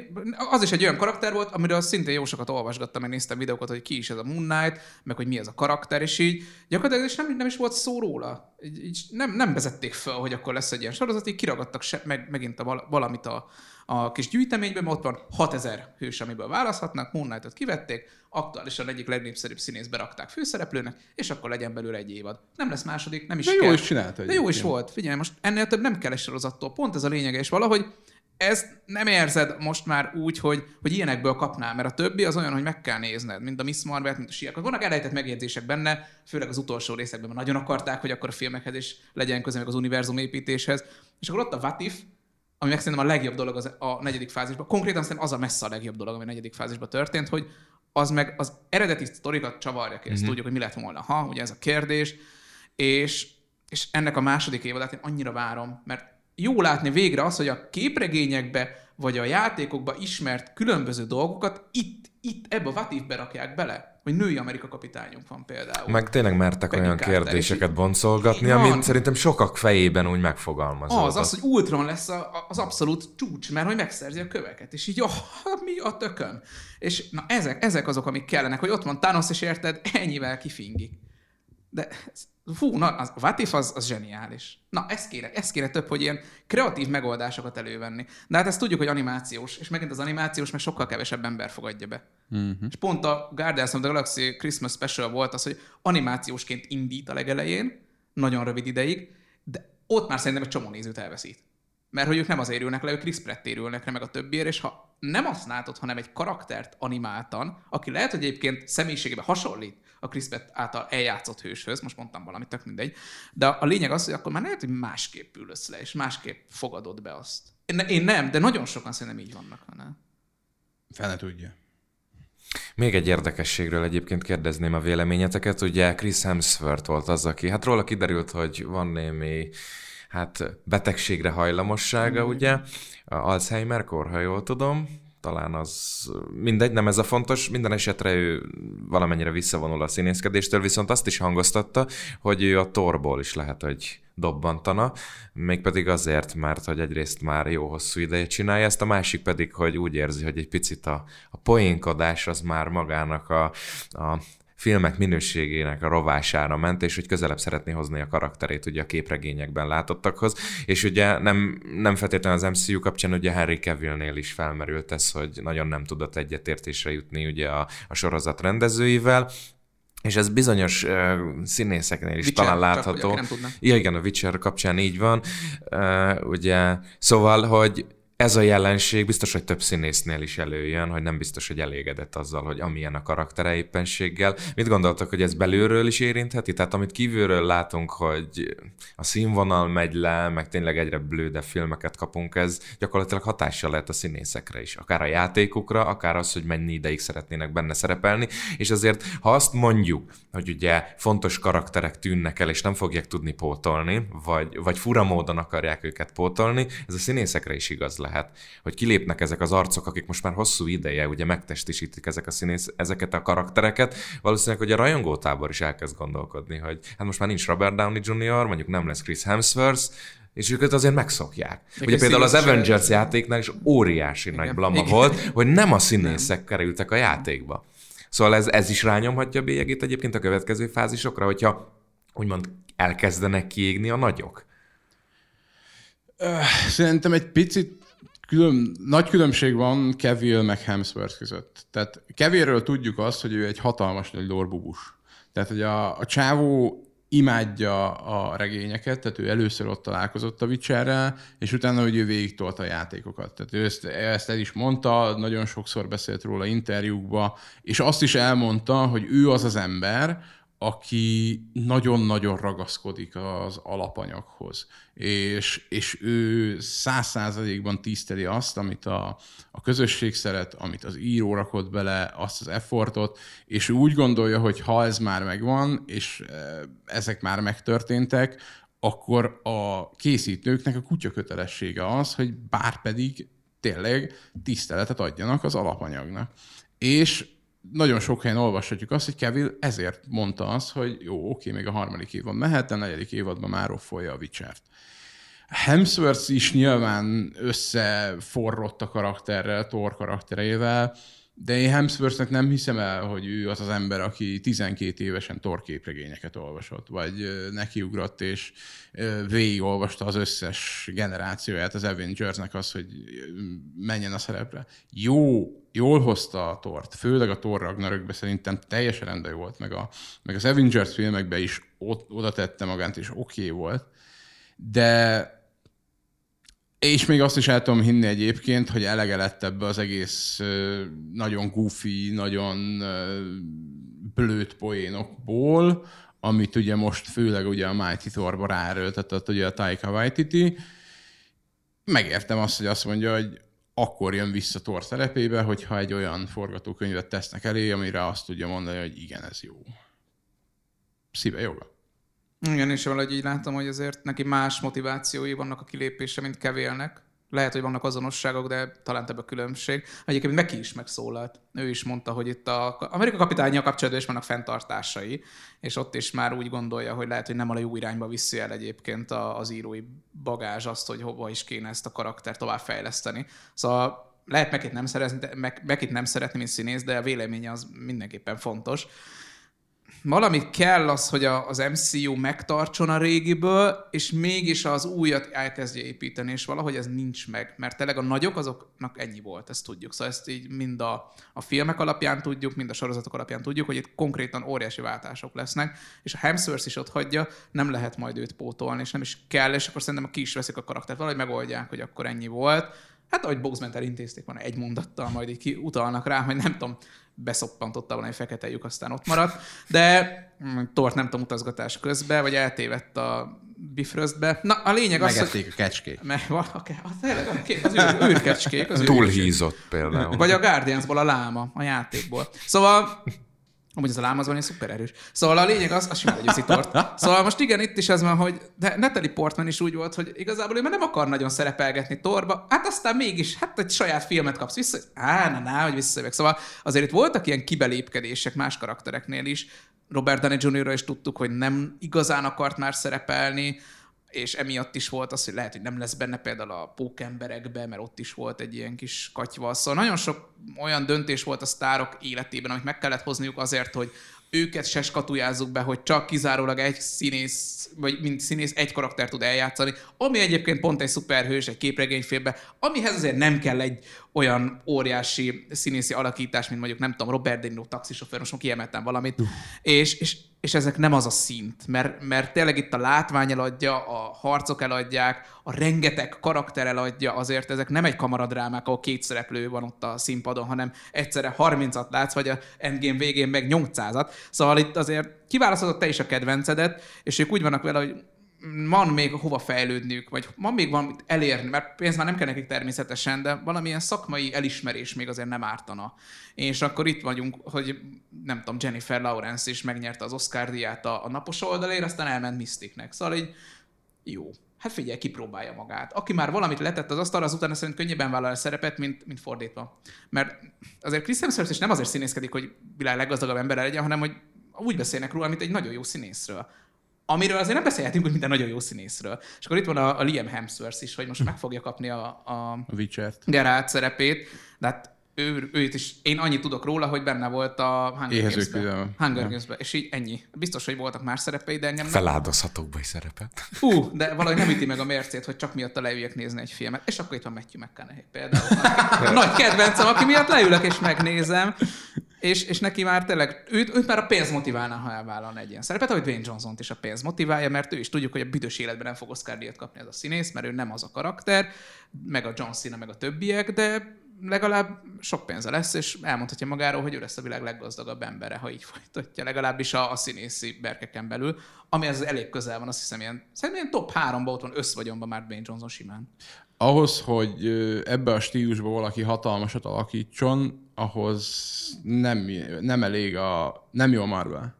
Tehát ők soha nem fognak olyan filmet csinálni, ami, ami borzalmasan mély lesz, aminek mondani, iszonyatosan erős mondani valója lenne, és iszonyatosan nagyot lehet benne alakítani.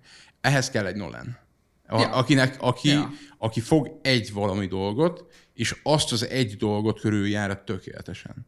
Mert a Nolannek a Dark Knight sorozata az bizony az etalonfilm, hogyha valaki szuperhős filmet akar csinálni, és komolyan akarja venni magát. Az MCU nem akarja MCU nem. magát. De nem, próbálkozik egyébként, azzal voltak sötétebb filmek, és lehet, hogy majd a végén Tézé is rákérdez, hogy mi volt a kedvenc film, most nem spoilerezem, nem szadok előre, de azért volt egy-kettő film, aminél akartak mondani valamit, és nagyon elmélyítették mondjuk a konfliktust két karakter között.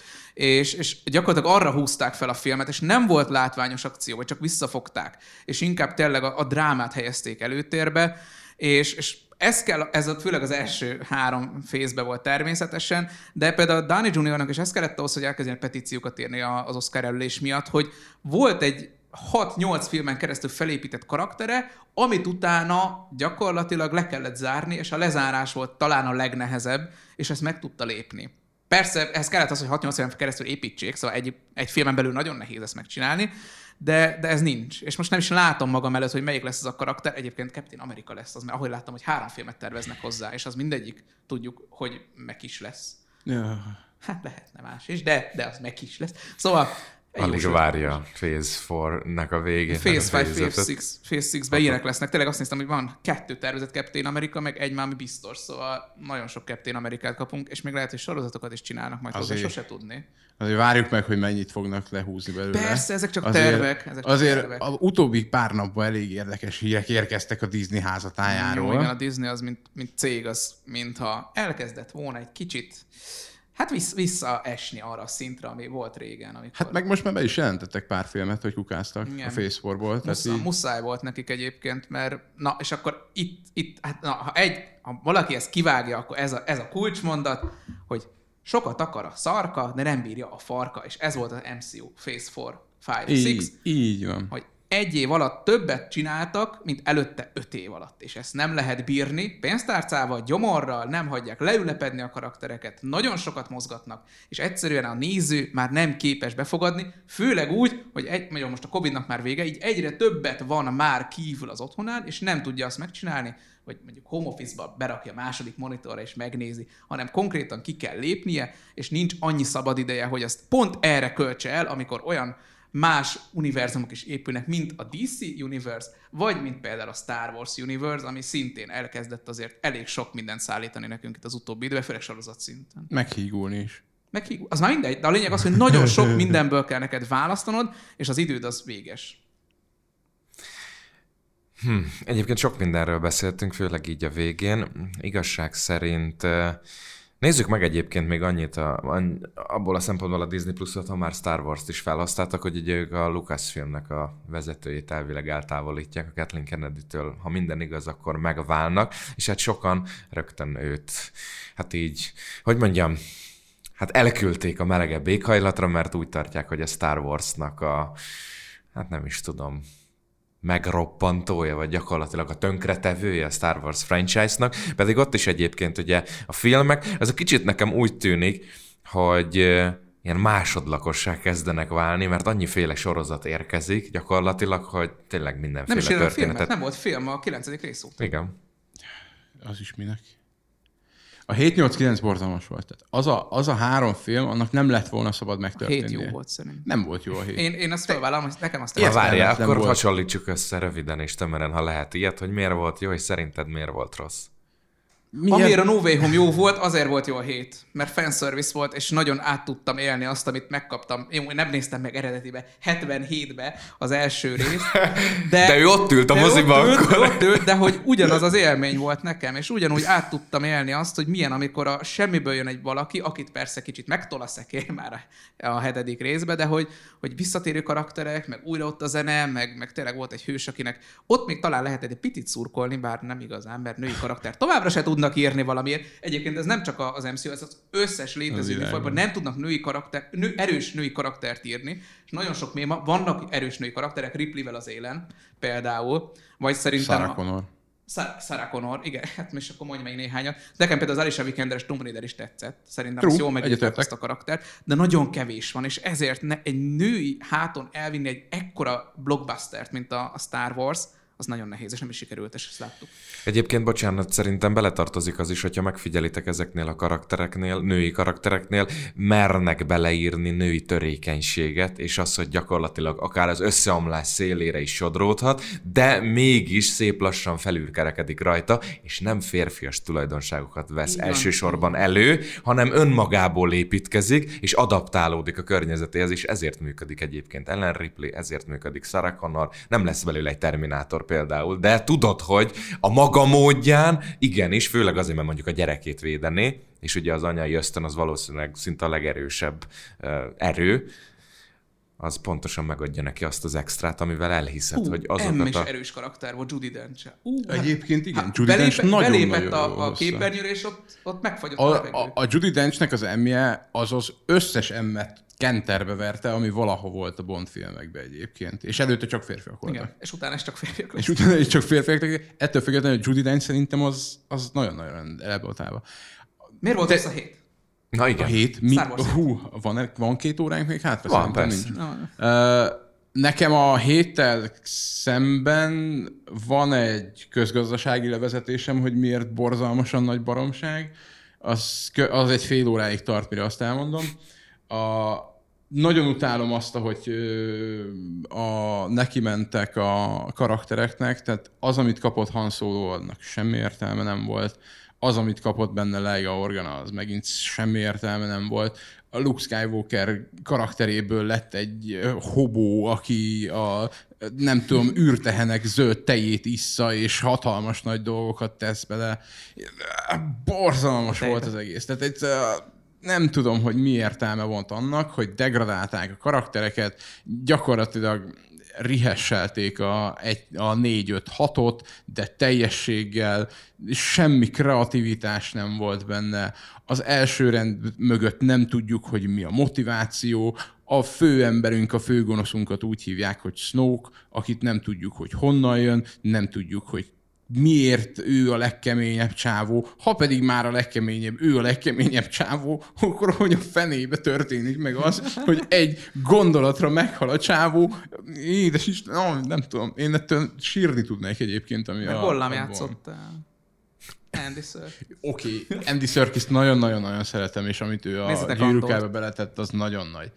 De nem, egyszerűen én csak utálni tudom az új 789-et, mert, mert semmit nem tett hozzá, főleg azért, mert én tudom azt, hogy van egy Timothy Zen nevű csávó, aki megírta már a 789-et 15 évvel ezelőtt, és az a, az a trilógia egy borzalmasan kirúl, egy király trilógia, ő hozta létre a valaha volt legjobb Star Wars vilényt Trump főadmirálisnak a személyében, ami, ami számomra egy hatalmas nagy bűn, hogy nincs benne a 7-8-9-be, mert a leges legjobb, és nem lehet azt mondani rá egyébként, hogy vilén a Trump főadmirális, hanem egy antihős. Mert, mert meg tudod érteni az, hogy ő miért motiválódik afelé, hogy újra fel virágoztassa a birodalmat, miközben a, az első rend az csak valami jogutódja a, a, a, biroda, a galaktikus birodalomnak, és, és abból is a, hát a, a rosszabbik fajta. Mondjuk, hogyha ennyire szörnyűek a filmek, akkor lehet, hogy jobb, hogy kihagyták ezt a karaktert, és őt se szentségtelenítették meg. Majd egyszer remékelik. Na de mi a helyzet a sorozatokkal? Viszont ott azért elég jó. Mm, a Mandalorian-t is dicsérték. Igen, a Mandalorian, a Mandalorian, az, Mandalorian jó is. volt. A Mandalorian jó volt, jó. Na hát az a másik, hogy mennyit ad hozzá a színész a karakterhez, mert nem látod. És nagyon sokszor nem is ő játszott, és ez bevallotta, hogy ő éppen máshol volt a világba, és a hangját kölcsönözte csak Pedro Pascal, ugye Mandónak. És, és emiatt volt az, hogy ez a Mandalorian az szintén ez kicsit visszafejlődtünk a nagy grandiózus erőhasználó és a többi, és fénykardok, és mindenhol csillagrombolók, stb. világból egy, egy ilyen tatuinos, tatuinos kis nyugiba. De minden, minden a tatuira vezethető vissza. Konkrétan az az alfa és omega az egésznek, szóval visszasüllyedtünk egy másik szintre, és kaptunk fanservice, meg merchandise-t, Grogu, Baby oda, mindenki tudja, de át... Cuki faktor. Cuki faktor, volt Asoka Tanonk is, és, és minden jó volt. És nagyon jó volt, jó karakterek, kicsi drámák, mindig kicsi dráma, kicsi harcok, nem volt nagy harc, és gyakorlatilag Mandon keresztül mutatta be azt, hogy milyen a világ, amit nem láttál eddig.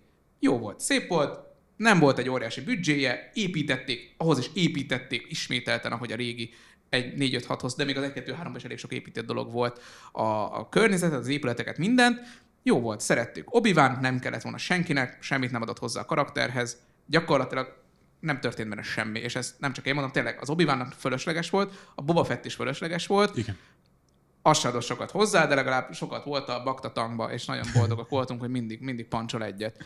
És akkor jött az Andor, ami jó lett. És nem a világ legjobb sorozat, ahogy a Szikora úr mondaná, de jó sorozat lett, és ez Igen. is kellett a Star Warsnak, hogy hogy lássuk azt, hogy egyébként a Rogue One mint film mennyire jól működött, és azt ezt felvezeti, és tudod, mi történik a Rogue One-ban, és így is élvezted. Igen. És élvezni is fogod, mert jön a második, meg a harmadik évad is az Andorból, 24-ben a második évad, fú, nagyon messze van, most kezdték csak forgatni.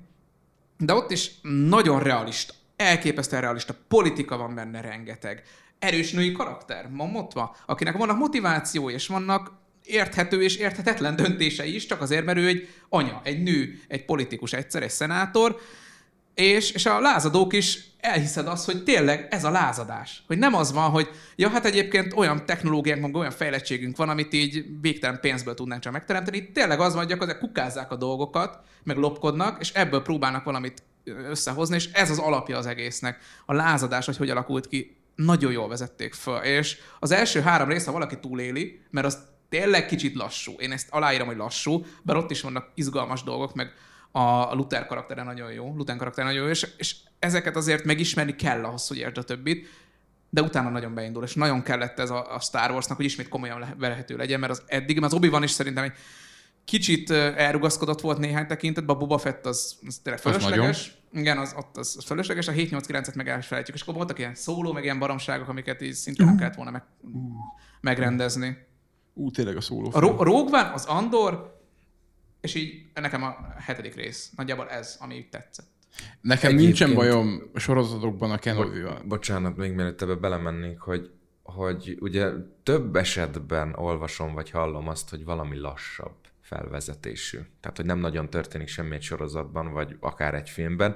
Egyébként a mai modern rohanó világban lehet, hogy nem mernek egyébként ilyeneket készíteni, mert pont attól tartanak, hogy elpártolnak az emberek, mert hogy én néznék valami akciódúsat, vagy pörögjön, pörögjön, és akkor, hogy a következőre is ugye legyen bennem adrenalin, és várjam pedig. Egyébként az az igazság, hogy lehet, hogy én azon kevesek közé tartozom, akik ezeket szeretik, mert hogy ilyenkor jut idő arra, hogy egy picit jobban megismerd a karaktert, hogy egy picit mögélás, hogy ő hogyan próbál gondolkodni, hogy milyen döntéseket hoz, meg nem feltétlenül baj szerintem az, hogy nyugisabb, de ezek szerint sokan emiatt képesek letenni egy sorozatot, egy gondolat, vagy lehúzni. Csak hogy nagyon sok elérhető sorozat van a különböző streaming szolgáltatókon, és ki kell választani, hogy mit nézel meg. Ezért a pilotot nagyon oda kell tenni. Ütősnek kell lennie, szórakoztatónak kell lenni, izgalmasnak kell lennie, és emiatt várják el a nézők azt, hogy az első részben mindent megkapjanak, az uh-huh. összes, karak- összes fontos karaktert megmozgassák előttük, és lássák azt, hogy neki mi leszhet majd a motiváció, vagy mi lesz majd konkrétan a motivációja, mit tud neked hozzáadni ahhoz az eltöltött 6-7-8 órához, amit oda fogsz ülni a képernyőn, és végignézed. És ezt nem kapod meg az első részt, rögtön lesz skippeled, és ott hagyod a fenébe. Viszont ebben megvan maga, ebbe veszély is van. Tehát, hogyha ha nagyon mindent bedörrentesz az első részben, akkor onnantól kezdve el fogják várni Pontos. az, hogy az legyen a továbbiba is. És ugye nyilván az ilyen nagy cégeknek, mint a Disney, vagy, vagy a Warner, vagy, a, vagy akik streaming szolgáltatók, ide sorolhatjuk ugye az Amazont is nyilván, mert ott is vannak most érdekes dolgok, mm. de ha az a célod, hogy mondjuk minden héten vasárnap ki fogsz adni egy epizódot valamiből, mondjuk ez most csak egy teljesen példa, és azt szeretnéd, hogy az emberek odaüljenek, és megnézzék, nem tudom, nyolc éven keresztül, mert mondjuk nyilván ez a legnagyobb célja az embereknek, akkor arra nem jó az, ha bedörrentesz egy sorozatot, mert akkor nincsen, nincs időd arra, hogy megismerd a karaktereket, nincs időd arra, hogy megszeresd a karaktereket, és nincs időd arra, hogy megértsd a karaktereknek a motivációit, és utána úgymond magadévá tett azokat a motivációkat. Erre van egy tökéletes példa, és ezzel most teljesen ki fogok ugrani egyébként ezekből a streaming szolgáltatókból egy másik streaming szolgáltatóba, a Crunchyrollba. Nekem van egy nagyon nagy sorozat kedvencem, azt úgy hívják, hogy One Piece. A One Piece sorozat nagyjából 20 éve megy most tart az 1042. részénél. Minden vasárnap, amint felkerül Crunchyrollra, én megnézem, mert egyszerűen a, az, hogy én már megnéztem ezer részt ebből, olyan szinten involváltá tesz, hogy már megőrülök, akkor is meg kell néznem. Pedig egyébként utálom az új részeket, mert nem, nem igaz, ez se igaz, hogy utálom, mert imádom, de de tele van a hócipőm azzal, hogy van egy rész benne, és a 20 percből 15 perc az főcím, következő rész meg visszaemlékezés. Hmm. És Dragonból. Egy, igen, egyébként fullosan Dragonból, de ettől függetlenül akkor is leülök, mert meg kell nézni, mert tudnom kell, hogy mi történik benne. Imádom a karaktereket benne, és egyébként ugyanez megvan a Star wars is, de a 789, meg az új sorozatok, mint például a Boba Fett, az nálam elérte azt, hogy már nem érdekel. És, és nem érdekel az, hogy nem néztem meg a kilencedik részt moziban. Tehát így én, aki egyébként az egyest, a kettest, meg a hármast négyszer néztem moziba egymás után. Én is boomer vagyok, én is láttam az elsőket. Első egy, kettő, három moziban még Igen, és... Hét és évesen, e... de oda ment. Hoppá. Én nem hét éves voltam. De ez egy másik kérdés. és... szóval elérte, elérte nekem az új, új hullám, hogy ne akar, ne érdekeljen az egész, mert és akkor jött egy Kenobi, ami én nekem Kenobi a kedvenc karakterem. Én mindig is nagyon imádtam Kenobit. Nagyon sok könyvet is olvastam Kenobiról. Például az, neki van egy tök jó sorozata, ami egy ilyen alapvetően félig gyerekkönyv, vagy Jedi növendék sorozat, ami 14 éves korától feszedi fel Kenobit, miután ugye qui lesz a, a. És én nekem voltak dolgok, amiket szerettem a Kenobi-ba. Teszem azt, az utolsó részt nagyon szerettem, amikor Darth Vader harcol Kenobi-val, mert ott, ott volt egy olyan dolog benne, hogyha megnézted azt az egészet, akkor az egy átmenet volt, az a harcrendszer, az 1-2-3 flashy, ugráncozós, uh-huh. dobbantós fénykardozása, meg a 4-5-6 borzasztóan szögletes fénykardozása között volt egy ilyen, ilyen elegy, ami uh-huh. ez lett. És ez nekem azt mondja, hogy ott volt egy ember, aki ezen elgondolkodott. És azt mondta, hogy hm, rakjuk össze és nem csak egy valami oda, oda hánytak a képernyőre, hanem ez, ez rendben van. És erre tudom azt mondani, hogy volt egy ember, aki tisztelte az alapanyagot, és imádom ezt az egészet. Azt már nem tiszteltem, hogy lejárt üldözi négy tagba szakadt ember, majd leja átfut, átfut két ágon, és oda megy mögé az ember, és így igen. Én nem tudok átfutni Igen. ott. Az a legrosszabb Star Wars ever. Igen, tehát ez a borzalmasan nagyon rossz jelenetek voltak benne. Infantilis ha, poénok. Igen, infantilis. Ha lejes részt egy belőle- le lehet hagyni magas sarkuba. Ja, Ezt hát ez tudjuk igaz. a Jurassic Tudjuk, World sorozat óta, szóval És volt animációs sorozat is, láttad? A Jedi Stories. Elkezdtem, még nem fejeztem be. Végig, akkor nem spoilerezek. Végignéztem, De szerintem... azt mondják, jó. Jó, jó, nagyon fura volt nekem a- az animáció maga, mert nem, ezt, nem erre számítottam, és így elkezdtem nézni, hogy megszokja az ember. Nem hosszú, néhány rész, és egyébként ilyen rövid részek vannak benne. A, tudjuk, hogy Duku, Duku gyakorlatilag a, a főszereplője az egésznek. Ott is olyan karakterek vannak, akiket vagy nem ismersz, vagy csak kicsit ismersz, és emiatt jó nézni olyannak is, aki mondjuk annyira nincs tisztában a Star Wars-szal. Ott volt a Visions, a Star Wars Visions, az is egy ilyen ö, egy évados történet volt, csak ott ugye az volt a dolog, hogy ott is kis történeteket szedtek ki, viszont mindig más stílusban rajzolták meg az animációt, és szerintem az teljesen király. Az, én a, azóta, amióta kijött a Animatrix és a Animatrix rajzfilm darabok, én azóta ezt imádom. Tehát az, hogy van egy történet, és akkor ezt megpróbálják elmondani hatféle stílusban, de mégis van egy összekötő kapocs, azt szerintem baromi király, és ez a Visionsben is nagyon jól működött. mi kell ahhoz, hogy a Star Wars is mondjuk mozifilmek terén visszanyúlni egyébként a, a régi... Meg el kell fejteni a Jediket végre. A Skywalker-t mint, Meg a mint családot el kéne teljesen felejteni, és vagy vissza kéne nyúlni nagyon régre, vagy előre kell menni a jövőben nagyon előre, és akkor teljesen Hú, kiszakadni a, a mostani viszonyokból, amit már mindenki oda-vissza ismer, mert látott kilenc filmet, meg gyakorlatilag minden hozzá kapcsolódó az erről szólt, és az Andor az, ami gyakorlatilag pont, hogy annyival másképp közelíti meg. Szintén nagy időben nem járunk sokkal hátrébb, mint mondjuk a, hogy van ez a harmadik, negyedik? Mindegy. A lényeg az, hogy van benne egy spoiler, nem mondom az Andor, vagy elmondjam, láttátok? Andort. Még nekem van hátra belőle, de Akkor nem nyilván mondom el. tudjuk, hogy mi a történet. Mindegy. A lényeg az, hogy időben ez is ott van a nagyjából, ahol lennie kell. A harmadik és a negyedik között. Igen, igen, igen, ott. És, Van és már irodalom. Van, persze. Hát azt meg kéne dönteni, ugye lázadunk. Szóval igen, ez a harmadik után játszódik, de mégis egy olyan korszakban, ahol, ahol azért nem, nem a Skywalkerek, nem a fénykar, meg nem az erő dominál, hanem a, a lázadók, meg a földhöz ragadtság, meg a kis nyomi droidok, meg a rohamosztogosok, akik itt már azért tudnak lőni. Végre tudnak lőni a rohamosztogosok. Tényleg, nagyon jól lőnek. És, és pont az a lényeg, hogy az Andor is maradt, de mégis más. És valahogy ez is lehetne egy megoldás, hogy elszakadunk attól a rohadt Tatooine-tól, és elmegyünk máshova, és megnézzük, hogy mi van a világ más szegletében. Tudjuk, hogy a galaxis az elég nagy.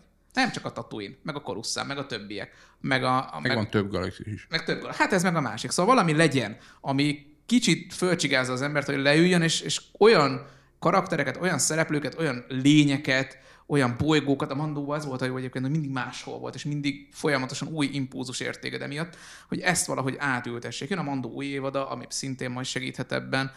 Nem tudom, a Star Wars egyébként, mint világ, szerintem egyébként nehezen emészthető.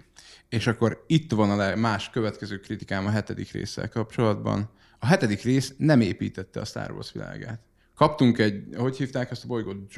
J betűs valaminek hívták azt a bolygót, ahol a Ray, nem tudom, scavengerként töltötte, tengette a napjait, majd utána egyszer úgy gondolta, hogy ném már itt egy fénykart, fényspádé, azt akkor én már Jedi vagyok hónap. Tehát ez a borzalmas nagy baromság, nem, nem adott hozzá semmit a Star Wars univerzumhoz. A Mandalori részenként többet adott hozzá a Star Wars univerzumhoz, mint a hetedik rész magába. És jó a zenéje is. Igen. Hú, a zenéje azt Nagyon jó zenéje, nagyon jó zenéje. Szóval a Star Wars egy nehezen megfogható dolog, mert a 77 óta mindenki is ismeri a Star Wars-t. Szóval ebbe a világba újat azért nyújtani nekik, főleg, hogy azért nagyon sokan vannak, akik 80-as, 90-es évek megnézték akár moziba. Tudjuk, hogy később jött Magyarországra az eredeti filmeket, és ott azért mindent megkaptak, amit, amit elvárhatunk egy Star Wars-tól, mert volt fénykard, volt erő, volt csubakka, volt erős női karakter, volt gyenge női karakter, volt erős férfi karakter, volt gyenge férfi karakter, volt nem tudom, evokok voltak, meg űrháború. Űr- űrháború, űrháború, AT-AT, halálcsillag, minden volt, minden volt. Szóval gyakorlatilag kimaxolták, amit ki lehetett, és ebből kéne visszalépni olyan szinten, hogy akkor ezt felejtsük el. És akkor valami, valami más, máshonnan közelítsük meg. Ami szintén egy, tudjuk, hogy a, a Star Wars az nem skifi, az fantasy.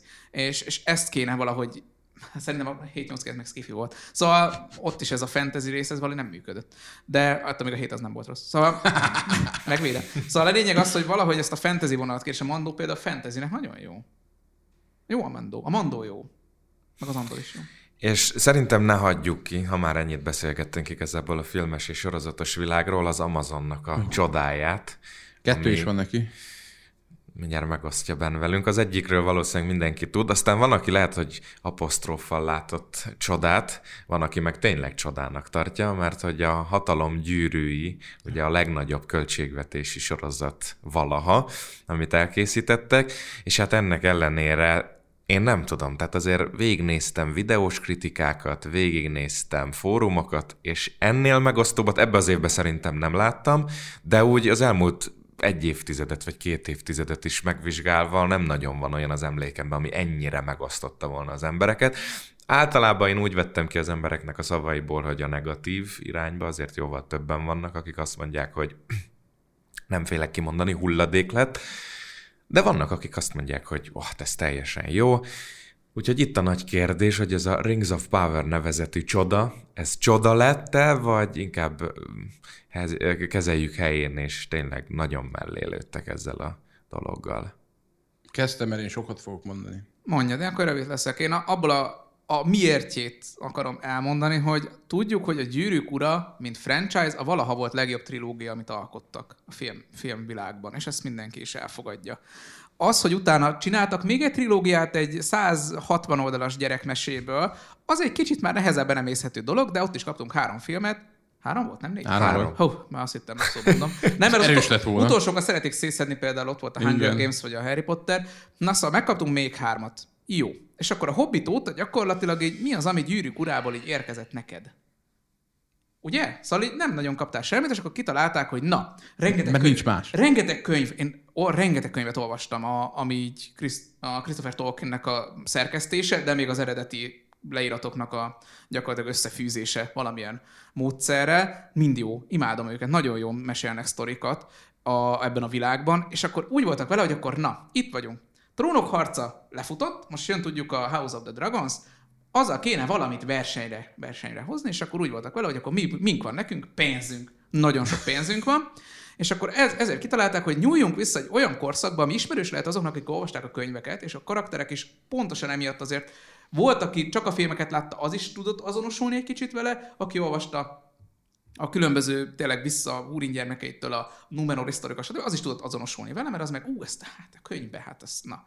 És akkor lerakták. Ezt, volt benne női törpe, férfi törpe, fekete törpe, fehér törpe, mindenféle, mindenféle törpe volt, mindenféle olyan mostani kóta rendszerek megfelelt, aminek meg kellett felelnie, mert tudjuk, hogy ez egy új dolog, és ezzel mindenkinek is foglalkozni kell valamilyen szinten, mind nézői, mind készítői szempontból, de kaptunk egy történetet, ami hogy felesleges volt ez egy jó kérdés? Szerintem igen. Szerintem ez is egy olyan dolog volt, amire semmi szükség nem volt a világnak, de ha már elkészítik, akkor nyúljanak hozzá úgy, ahogy azt elvárható lenne egy gyűrűk ura név alatt. És ezt viszont meg tudták lépni. És az a sok pénz olyan helyre ment el, ami, amire el kellett mennie.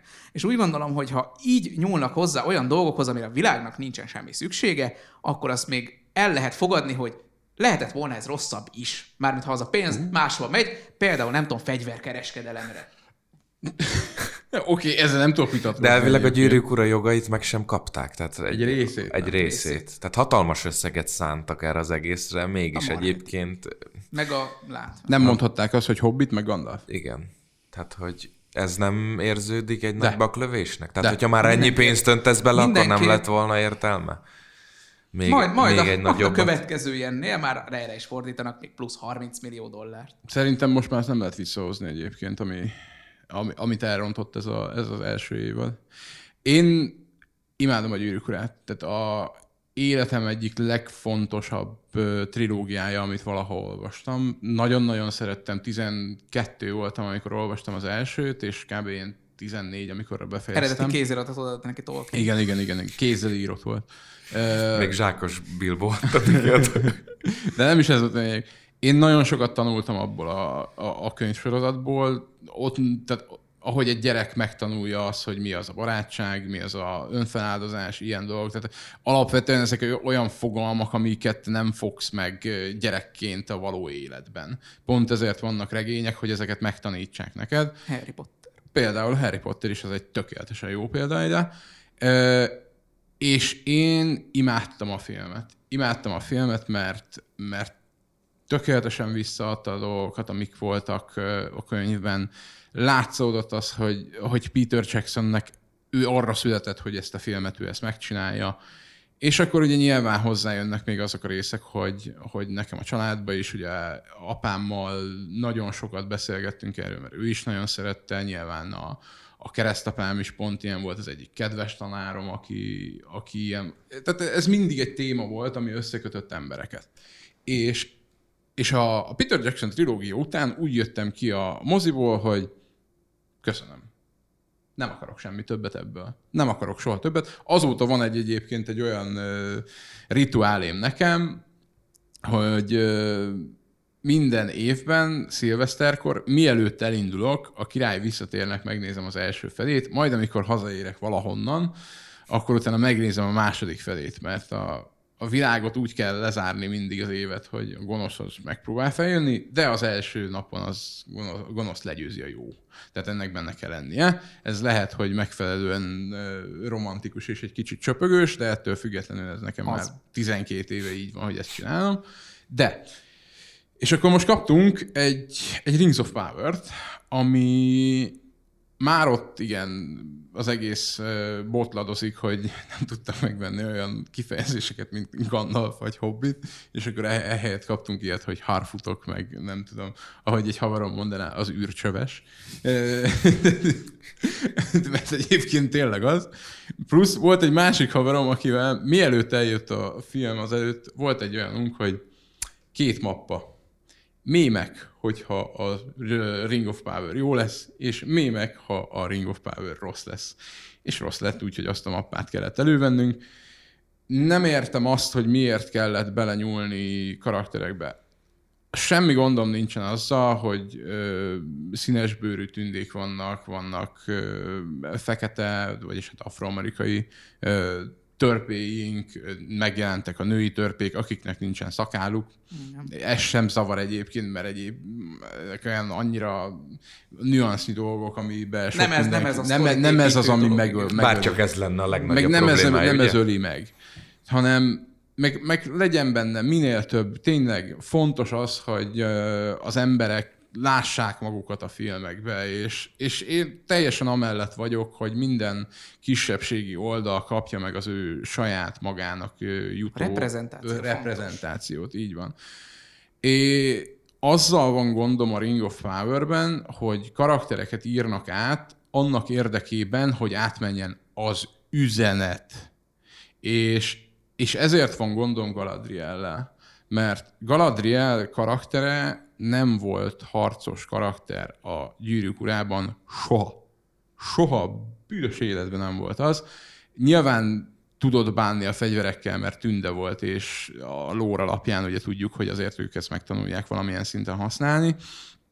De, de alapvetően Galadrielből lett egy széna harcos hercegnő, aki egyedül csak nem sikongatott, miközben a trolla harcolt, aki előtte egyébként öt ugyanolyan jól képzelt tünde harcost a fenébe levert, csak hát azok toxik férfiak voltak egyébként, akiket megvert a troll. Majd megérkezett Galadriel. Erős női karakter. Az erős Szuper női erős. karakter. Szuper erős. Igen. Ő egyszerre csinált négy hátraszaltót a levegőbe, és egyszer még meg is fordult közbe, és kettő vágással megverte a trollt, amit előtte egyébként öt ember de bocsánat, öt tünde nem tudott megverni.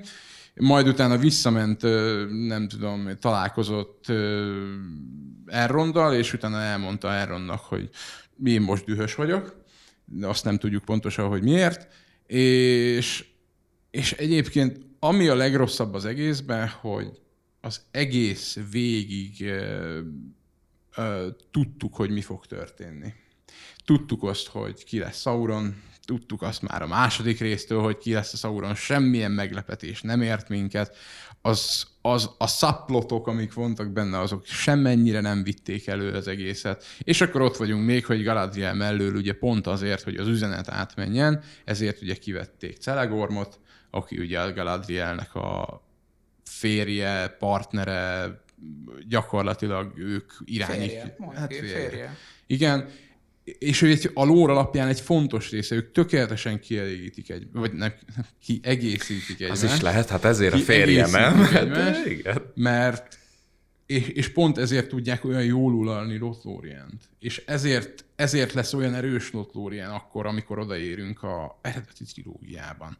É, de mégis megvan Galadrielben a sötétség, ami akkor, amikor ugye Frodo oda akarja neki adni a gyűrűt, akkor van egy tökéletes pont, hogy megmérettetik Galadriel karaktere, és akkor azt el is mondja utána, hogy nem veszem el a gyűrűt, Galadriel vagyok, maradok, és elmegyek vissza Valinorba. És vissza is megy ugye az ő. És, és az egy tökéletes lezárása a karakternek. És semmi, semmi ilyen nincs meg, nincs meg a mostani sorozatban. Tehát nincs, nem árnyalt a karakter. Alapvetően nekem, a, nekem tele volt a hócipőm azzal, hogy állandóan hisztizett. Tehát így, de miért? Mi a tökömnek kellett tisztiznie? És akkor jó, és akkor ez volt a Rings of Power, de nem ez volt az egyetlen egyetlen sorozat, vagy könyvsorozat, amit hentes kéz alá került az Amazonnál. Át is térjünk rá. Nekem a sorozatot gyakorlatilag leírta két dolog. Az egyik, amikor Valinorba hajóztak, majd egyszer Galadriel úgy gondolta, hogy ő kiugrik, és visszaúszik. és elvileg ott már több ezer éves, ha jól tudom ebben a sorozatban, tehát azért megélt dolgokat, és hogy mondjam, lennie kellene egy kis gógyinak ott a koponyájában, majd hoz egy ilyen hát döntést. Hát, ami... Galadriel lett középfold egy Chuck norris Így van. A másik pedig az Elrondal folytatott fantasztikus beszélgetésre, ami olyan dedó szintű volt, hogy az óvodákban hasonl, ha, hallok hasonlókat, hogy nem láttál még olyat, amit én. De, igen, de te nem láttál olyat, amit... Nem, mert az én voltam, aki nem látott. Nem, akkor is én vagyok, hogy olyat ne. És így ülök ott és gondolkodok, igen. hogy ki lehet, hát milyen állapotban lehetett a forgatókönyvíró, és az, akire azt mondta, hogy uh, igen. hát hallod, ezt hat kamerával fogjuk rögzíteni, és nagyon jó lesz. Ezt jóvá hagyjuk, ezt jóvá hagyjuk. És vajon az mekkora költségvetésű jelenet lett? Tehát, hogy így azt mondod, hogy itt van ezen 5 millió dollár, vagy nem tudom. Szóval, na mindegy, ez a két sorozat volt, vagy a rész, ami miatt azt mondtam, hogy te jó Isten, tehát, hogy ez így, nem tudom, tehát nagyon mélyre süllyedt. És akkor van egy másik sorozatunk, Igen. amit Ben szeretett volna megemlíteni, mert az is szívfájdalma. Igen, nekem van egy másik könyvsorozat, amit 20, 20 évig olvastam, mert annyi ideig írták, egy Robert Jordan nevű csávó írta az időkerekes sorozatot, amit megvett az Amazon, és meg is filmesítették sorozatba, ez volt ugye a Wheel of Time, és, és abba is mindent átírtak, és abba is a, a, az üzenet került a középpontba, és abba is nem lett volna gondom azzal, hogyha, mert ha az a könyv az, ami tele van borzalmasan király erős női karakterekkel. Tehát így a sorozatnak, a könyvsorozatnak van mondjuk, teszem azt, 25 főszereplője, mert egy ilyen hosszú sorozatnak van ennyi. És abból a 25 főszereplőből körülbelül 15 női karakter. Alapból is a, a könyvsorozatnak az az alapja, hogy a varázslat az létezik ebbe a világba, de csak a nők tudják használni. Mert a varázsnak a forrása az két oldalról jön, és a férfiak forrását a sötét nagyúr az beszennyezte, és emiatt a férfiak, akik használják a varázslatot, megőrülnek, és vélhetően a végére, amikor eljutnak oda, akkor nagyon durva dolgokat csinálnak. És annak a, a társadalomnak az az alapja, hogy a nők keresik ezeket a férfiakat, és úgymond megszelidítik őket, és kiölik belőlük a varázslatot, hogy ne tudjanak ártani másnak. És ez egy tök logikus dolog. És ebből gyakorlatilag felépült egy matriarchális világ, amit Robert Jordan épített fel. És még, még ezt a matriarchális világot is még oda is be kellett tenni az üzenetet, mert nagyon fontos volt. Tehát így a, az első évad végére eljutunk odáig, hogy az a dolog, amit a Robert Jordan leírt, hogy nem képes rá a varázslat, azt egy nő, egy olyan nő, akinek még varázsló képesítése sincsen, azt megcsinálja. Meggyógyítja a halált, amit kimondanak, hogy nem lehet, meg meggyógyítja azt, hogyha valakiből kiég a képesség, hogy tudjon varázsolni. Ezt a két dolgot le van írva 28 köteten keresztül, hogy nem lehet megcsinálni. Soha nem is csinálják meg. De az első évad végére ezt egy, az egyik csaj megcsinálja. És így miért? Teljesen értelmetlen volt az egész. Abba, annak örültem egyébként, hogy egy, egy picit diversifikálták a dolgokat, tehát ö, került be több rasszból ö, ember, tehát azért Robert Jordan is egy picit, ö, hogy mondjam, fehérre írta azt a könyvet is, ugyanúgy, ahogy egyébként Tolkien is nagyon nagyon e felé vitte el, és azzal szerintem nincsen gond, hogy a mai dolgokra rá kell ezt ültetni, és, és egy picit ö, ö, diversifikálni kell a portfóliót. Legyen, kell, vannak emberek, akiknek ez fontos. Ö, de én úgy gondolom, hogy az üzenet nem azzal fog átmenni, hogy kutyázzuk a másik oldalt, hanem kell, kell megint egy Ripley kell megint egy Sarah Connor, kellnek ilyen karakterek, akik erőt merítenek a saját hú, ezt nem fogom tudni kimondani, feminimitásukból, vagy hogy a faszom, mert bocsánat, tökön kell ezt kimondani. Tehát akik eh, abból viszik tovább a plotot, hogy ők nők, és ők felismerik, hogy ők nők, és ebből tovább lendülnek a, a, már nem is tudom, mit akarok mondani egyébként, borzalmasan... Belezavarodsz egyébként pont úgy, ahogy szerintem a sok film, illetve sorozat rendezői, forgatókönyvírói, és egyébként szerintem abban megegyezhetünk mindannyian, hogy sok esetben két dolog hiányzik. Az egyik, hogy minőségi forgatókönyveket Igen. írjanak, a másik pedig, hogy hiányzik a lélek. Akár a rendezőkből, akár a forgalmazókból, mert egyszerűen nem tisztelik azt a munkát, amiből kiragadnak. Akár az She-Hulk. egészét, vagy akár egy-egy a legjobb részletet. példa. Az emberünk, aki nem olvasott egyetlen She-Hulk képregényt se, mielőtt megírta volna a She-Hulk forgatókönyvét. Hozzáteszem egyébként, hogy annyiba védelmébe venni, mert nem biztos, hogy ez az ő hibája, hiszen ő megkapta a munkát. Lehet, hogy annak azért utána kellett Hát volna néznie. Igen, tehát azt mondja, hogy én fölveszem őt, de figyelj már, ez nem stimmel, mert gondolom azért elbeszélgetnek. Legalább két kérdést feltesznek, hogy figyelj, ismered a Marvelt? Nem, jó, hát akkor te fogod megrendezni. Tehát mondjuk elképzelem, hogy igen, üdvözöljük az új munkatársukat. Szóval ebből a szempontból ugye néha tényleg ez érződik. És szerintem ez a legnagyobb probléma, hogy az ember úgy ül le, hogy Feige a hibás mindenért. Most szeretnék nincs nem más. egyetérteni ezzel, de nem, sajnos a Feige. Feige. A az, aki ha, ha, kell, ha kell találnunk bűnbakot, akkor igen. Menj. Akkor Hát a ahogy, lesz. ahogy a Star Warsnál úgy. Itt is, itt is a Feige. Igen. akkor most a mindenhol. A Mindenhol. Rings of Power-ér is Hát Feige. ott is, ott Tessék. Nem, az, a, az a, ő, ott a, hogy hívják, Szalkinak hívják a nőt. Ott a Amazon Production, nem. Szerintem ott maga az Amazon is. Ott az nagyon Amazon, Amazonban vannak Bezos, problémája igen. dolgok. Igen. Melyik a kedvenc Marvel filmed? Igen. Nekem? Neked. Kezdjük veled. Mm, hát nem is tudom összességében, hogy, hogy van-e igazán kedvenc, az az igazság. Ja, akkor Nem. mondja, mondja hármat. De nem biztos, hogy Marvel. Nem, igazából a Spider-Man filmek nekem úgy sosem. Tehát én inkább az, vagy Nem, képregény, vagy sorozat. Igen, én azért jobban szerettem a filmekbe valahogy. Nem, nem volt problémám egyébként egyik eh, szereplővel sem. Az nem, az nálam kiesik. Hú, az pedig. Szerintem is jó. De az nem MCU. Most kifejezetten nem. MCU. MCU. Top 3. Itt van a lista.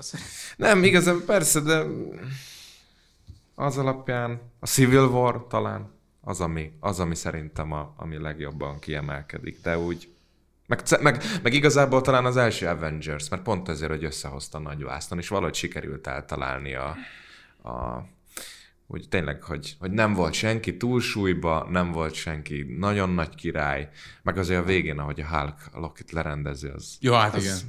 Az, az úgy, God. benne van. Szóval ez a kettő igazság szerint. Hát, hogy negatívat mondjak-e, nem tudom, de az elég... Azt szerintem mondtunk eleget. Azt Igen, mondtam. szerintem Az is egyébként, úgyhogy ezt inkább rátok bízom. Na, Azt hiszem, a izét nem tudtam, valamelyik tort nem tudtam végignézni, és onnan a tort így Biztos kaszáltam. a És Dark Szerintem a második Az, rész volt, igen, és A Dark World, az, onnan az a mélypont volt. is. Akkor, akkor még az volt a mélypont. Nekem, nekem Iron Man, Ant-Man, Spider-Man ebbe a, ebbe a Mm. szekvenciában. Én nagyon szerettem az ant Én szerintem az Ant-Man első része az borzalmasan vicces volt, és borzalmasan illett bele. És, és, és pont egy olyan kellett a Avengers komolysága után, az első Avengers komolysága után. És, és az tökéletesen jól felvitte egyéb, felvezette a Civil War-t. Én is úgy vagyok, hogy a Civil War szerintem az, az nagyon jó volt. Az, az ahhoz képest jó lett, hogy az nem Avengers film, de tudjuk, hogy kis Avengers Igen. film, mert azért Igen. benne van kb. mindenki, aki fontos. A Civil War nagyon jó volt, én a Winter Soldier-t is szeretem. A- Szerintem a a Captain America egy nem volt jó, a kettő három ez a brutál. És az, az meglepően jó lett, és senki nem várt, hogy ennyire jó lesz, és én is az első Avengers mondom, mert az volt az első igazi összeállása ennek a csapatnak, és annyira apró dolgok voltak benne, amik jól működtek. Hát a kedvencem nekem abból az, amikor a Iron Man lövi a sugarat, és a Captain America pajzsába, hát Hát az, az mennyire vagály. Szóval nagyon sok vagály jó jelenet volt benne. Ú, hát az, az az volt. Igen, hát a rosszból meg végtelen sok rossz van, de voltak meglepői filmek, szóval a Guardians of the Galaxy semmit nem vártam, és kellemesen csalódtam Igen. benne. Az ant is szerintem tipikusan egy ilyen film. A, az Iron Man egy is szerintem olyan volt, hogy így, aki akkor leült, az nem tudta, hogy mit vár, és az jó szórakozott rajta, szerintem a kettő az nagyon rossz lett, a három az Én rossz szerettem lett. a hármat nagyon. Fú, a kettő is ott, nagyon, az nagyon mellé ment. A három, á, de az is, szerintem az is, szerintem az Iron Man az egy, egyen jó volt. Nekem nem annyira tetszik az új Spider-Man, én nagyon megvájörös vagyok. Raimi is vonalat, vonalat képviselem. Ami még egyébként szórakoztató volt számomra, az a Shang-Chi, de ott is az első két-harmad, de és leginkább a koreográfiák miatt. Én nagyon szeretem ezeket a keleti stílusú bunyókat, mert az viszont szerintem nagyon patentul Fú. megvont belőle. A vége az, vége amikor az már millió, ott az, már, az már igazi hollywoodi az- az baromság, az hogy Az az sárkánytól, meg mit tudom, mit Na, és a legjobbra értékelt filmről mi a véleményünk? Tudjátok, melyik a legjobbra értékelt Marvel film valaha? Hát a Black Panther egy. Így van. Én azt nem szerettem, bevallom. Nekem az egész vakandai világ az egy unalmas. A, Nem tudom, semmi. a Black Pantherre a legjobb példa, hogy De a Rotten Tomatoes szerint. Metacritic Igen. szerint már a másik egyébként. De Rottenen az első, a Black Panther. Tehát a Black Panthernek a South Park adta meg a legjobban egyébként, hogy az mi. Nem, És bocsánat, a Metacritic szerint is. Na, azért mondom. tehát a South Park volt az, hogy a Cartman mondja el, hogy tudjátok azt, hogy a Black Panther nem lett olyan jó, csak nem meritek elmondani. és egyébként igaz. Nem, nincs gondom a Black Pantherrel, de nem az a legjobb. Van benne egy darab Martin Freeman. Ja, Ez olyan, hogy a Colonizer. gyűrűk, ez olyan, hogy a Gyűrűk Ura három filmjében két női karakter egyszerre nem szerepel, vagy nem is beszélnek, egy- nem beszélnek egymáshoz biztos, de lehet, hogy nem is szerepel egyszerre a képernyőn. A Black Panther meg tudjuk, hogy milyen. És melyik a legrosszabb értékelések alapján? A Eternals. igen. Így van. És ez, ez Gemma Chan. Jó, őt el kell felejteni. igen. 47 százalék egyébként az Eternals, míg a Black Panther 96. Metacritic szerint az 88, míg az Eternals 52. Egyébként nyilván pozitív oldalról ez nem annyira kiemelkedő, talán amiatt, hogy ez a Black Panther, negatív oldalról viszont igen, mert azért 50 környék itt egyik másik se kapott, mint ahogy egy 50 százalék alá sem esett, szóval elég brutális. Tudtam. Szerintem nagyjából áttárgyaltuk ezt a Hát nem csak a 2022-es évet, ugye a Marvel meg a Star Wars-nak az eddigi történéseit. Az biztos, hogy egyébként ezek olyan témák, hogy nagyon sokféle vélemény különbözne, tehát most itt inkább a negatív oldalt képviseltük, de én azért próbáltam egy picit a pozitívokat is úgy behozni, mert azért látszik, hogy mindenkibe dolgozik az, hogy szeretné szeretni, meg hogy azért meglátja azt, hogy nem csak ez a töménytelen fikázás van. Sajnos ez is trend lett sok esetben, hogy látod, hogy le van húzva, és akkor na én is adok rá egy egyest, mert hogy ez, ez mennyire szórakoztató. Úgyhogy köszönöm szépen, hogy itt voltatok. Nektek pedig, hogy végignéztétek ezt a, hát jócskán, most már két órán túl tartunk, úgyhogy remélhetőleg nektek is van azért jó élményetek, akár a Marvelt nézitek, akár ugye a Star Wars szériákat, vagy filmeket, illetve lehet, hogy a Rings of Power is esetleg tetszett nektek, úgyhogy ez nem van le semmit egyébként az érdemükből, vagy pont, hogy nem ad hozzá, mert hát tényleg vannak hiányosságai ezeknek az alkotásoknak, viszont remélhetőleg, hogy például a Marvelnél a következő fázisok azok hát némi fejlődést mutatnak majd, bízzunk a legjobbakban, és természetesen, hogyha tetszett, akkor kövessetek, nyomjátok meg a kis csengőt, hogy értesítést is kapjatok, és akkor biztosan nem maradtok le semmiféle újdonságról, hiszen ez is olyan téma, hogy valószínűleg a közel, vagy akár a távoli jövőben még elővesszük, ahogy jönnek majd az új filmek, alkotások. Köszönjük szépen még egyszer, hogy itt voltatok velünk, találkozunk a következő adásban, addig meg jó filmezést, meg sorozatozást. Sziasztok!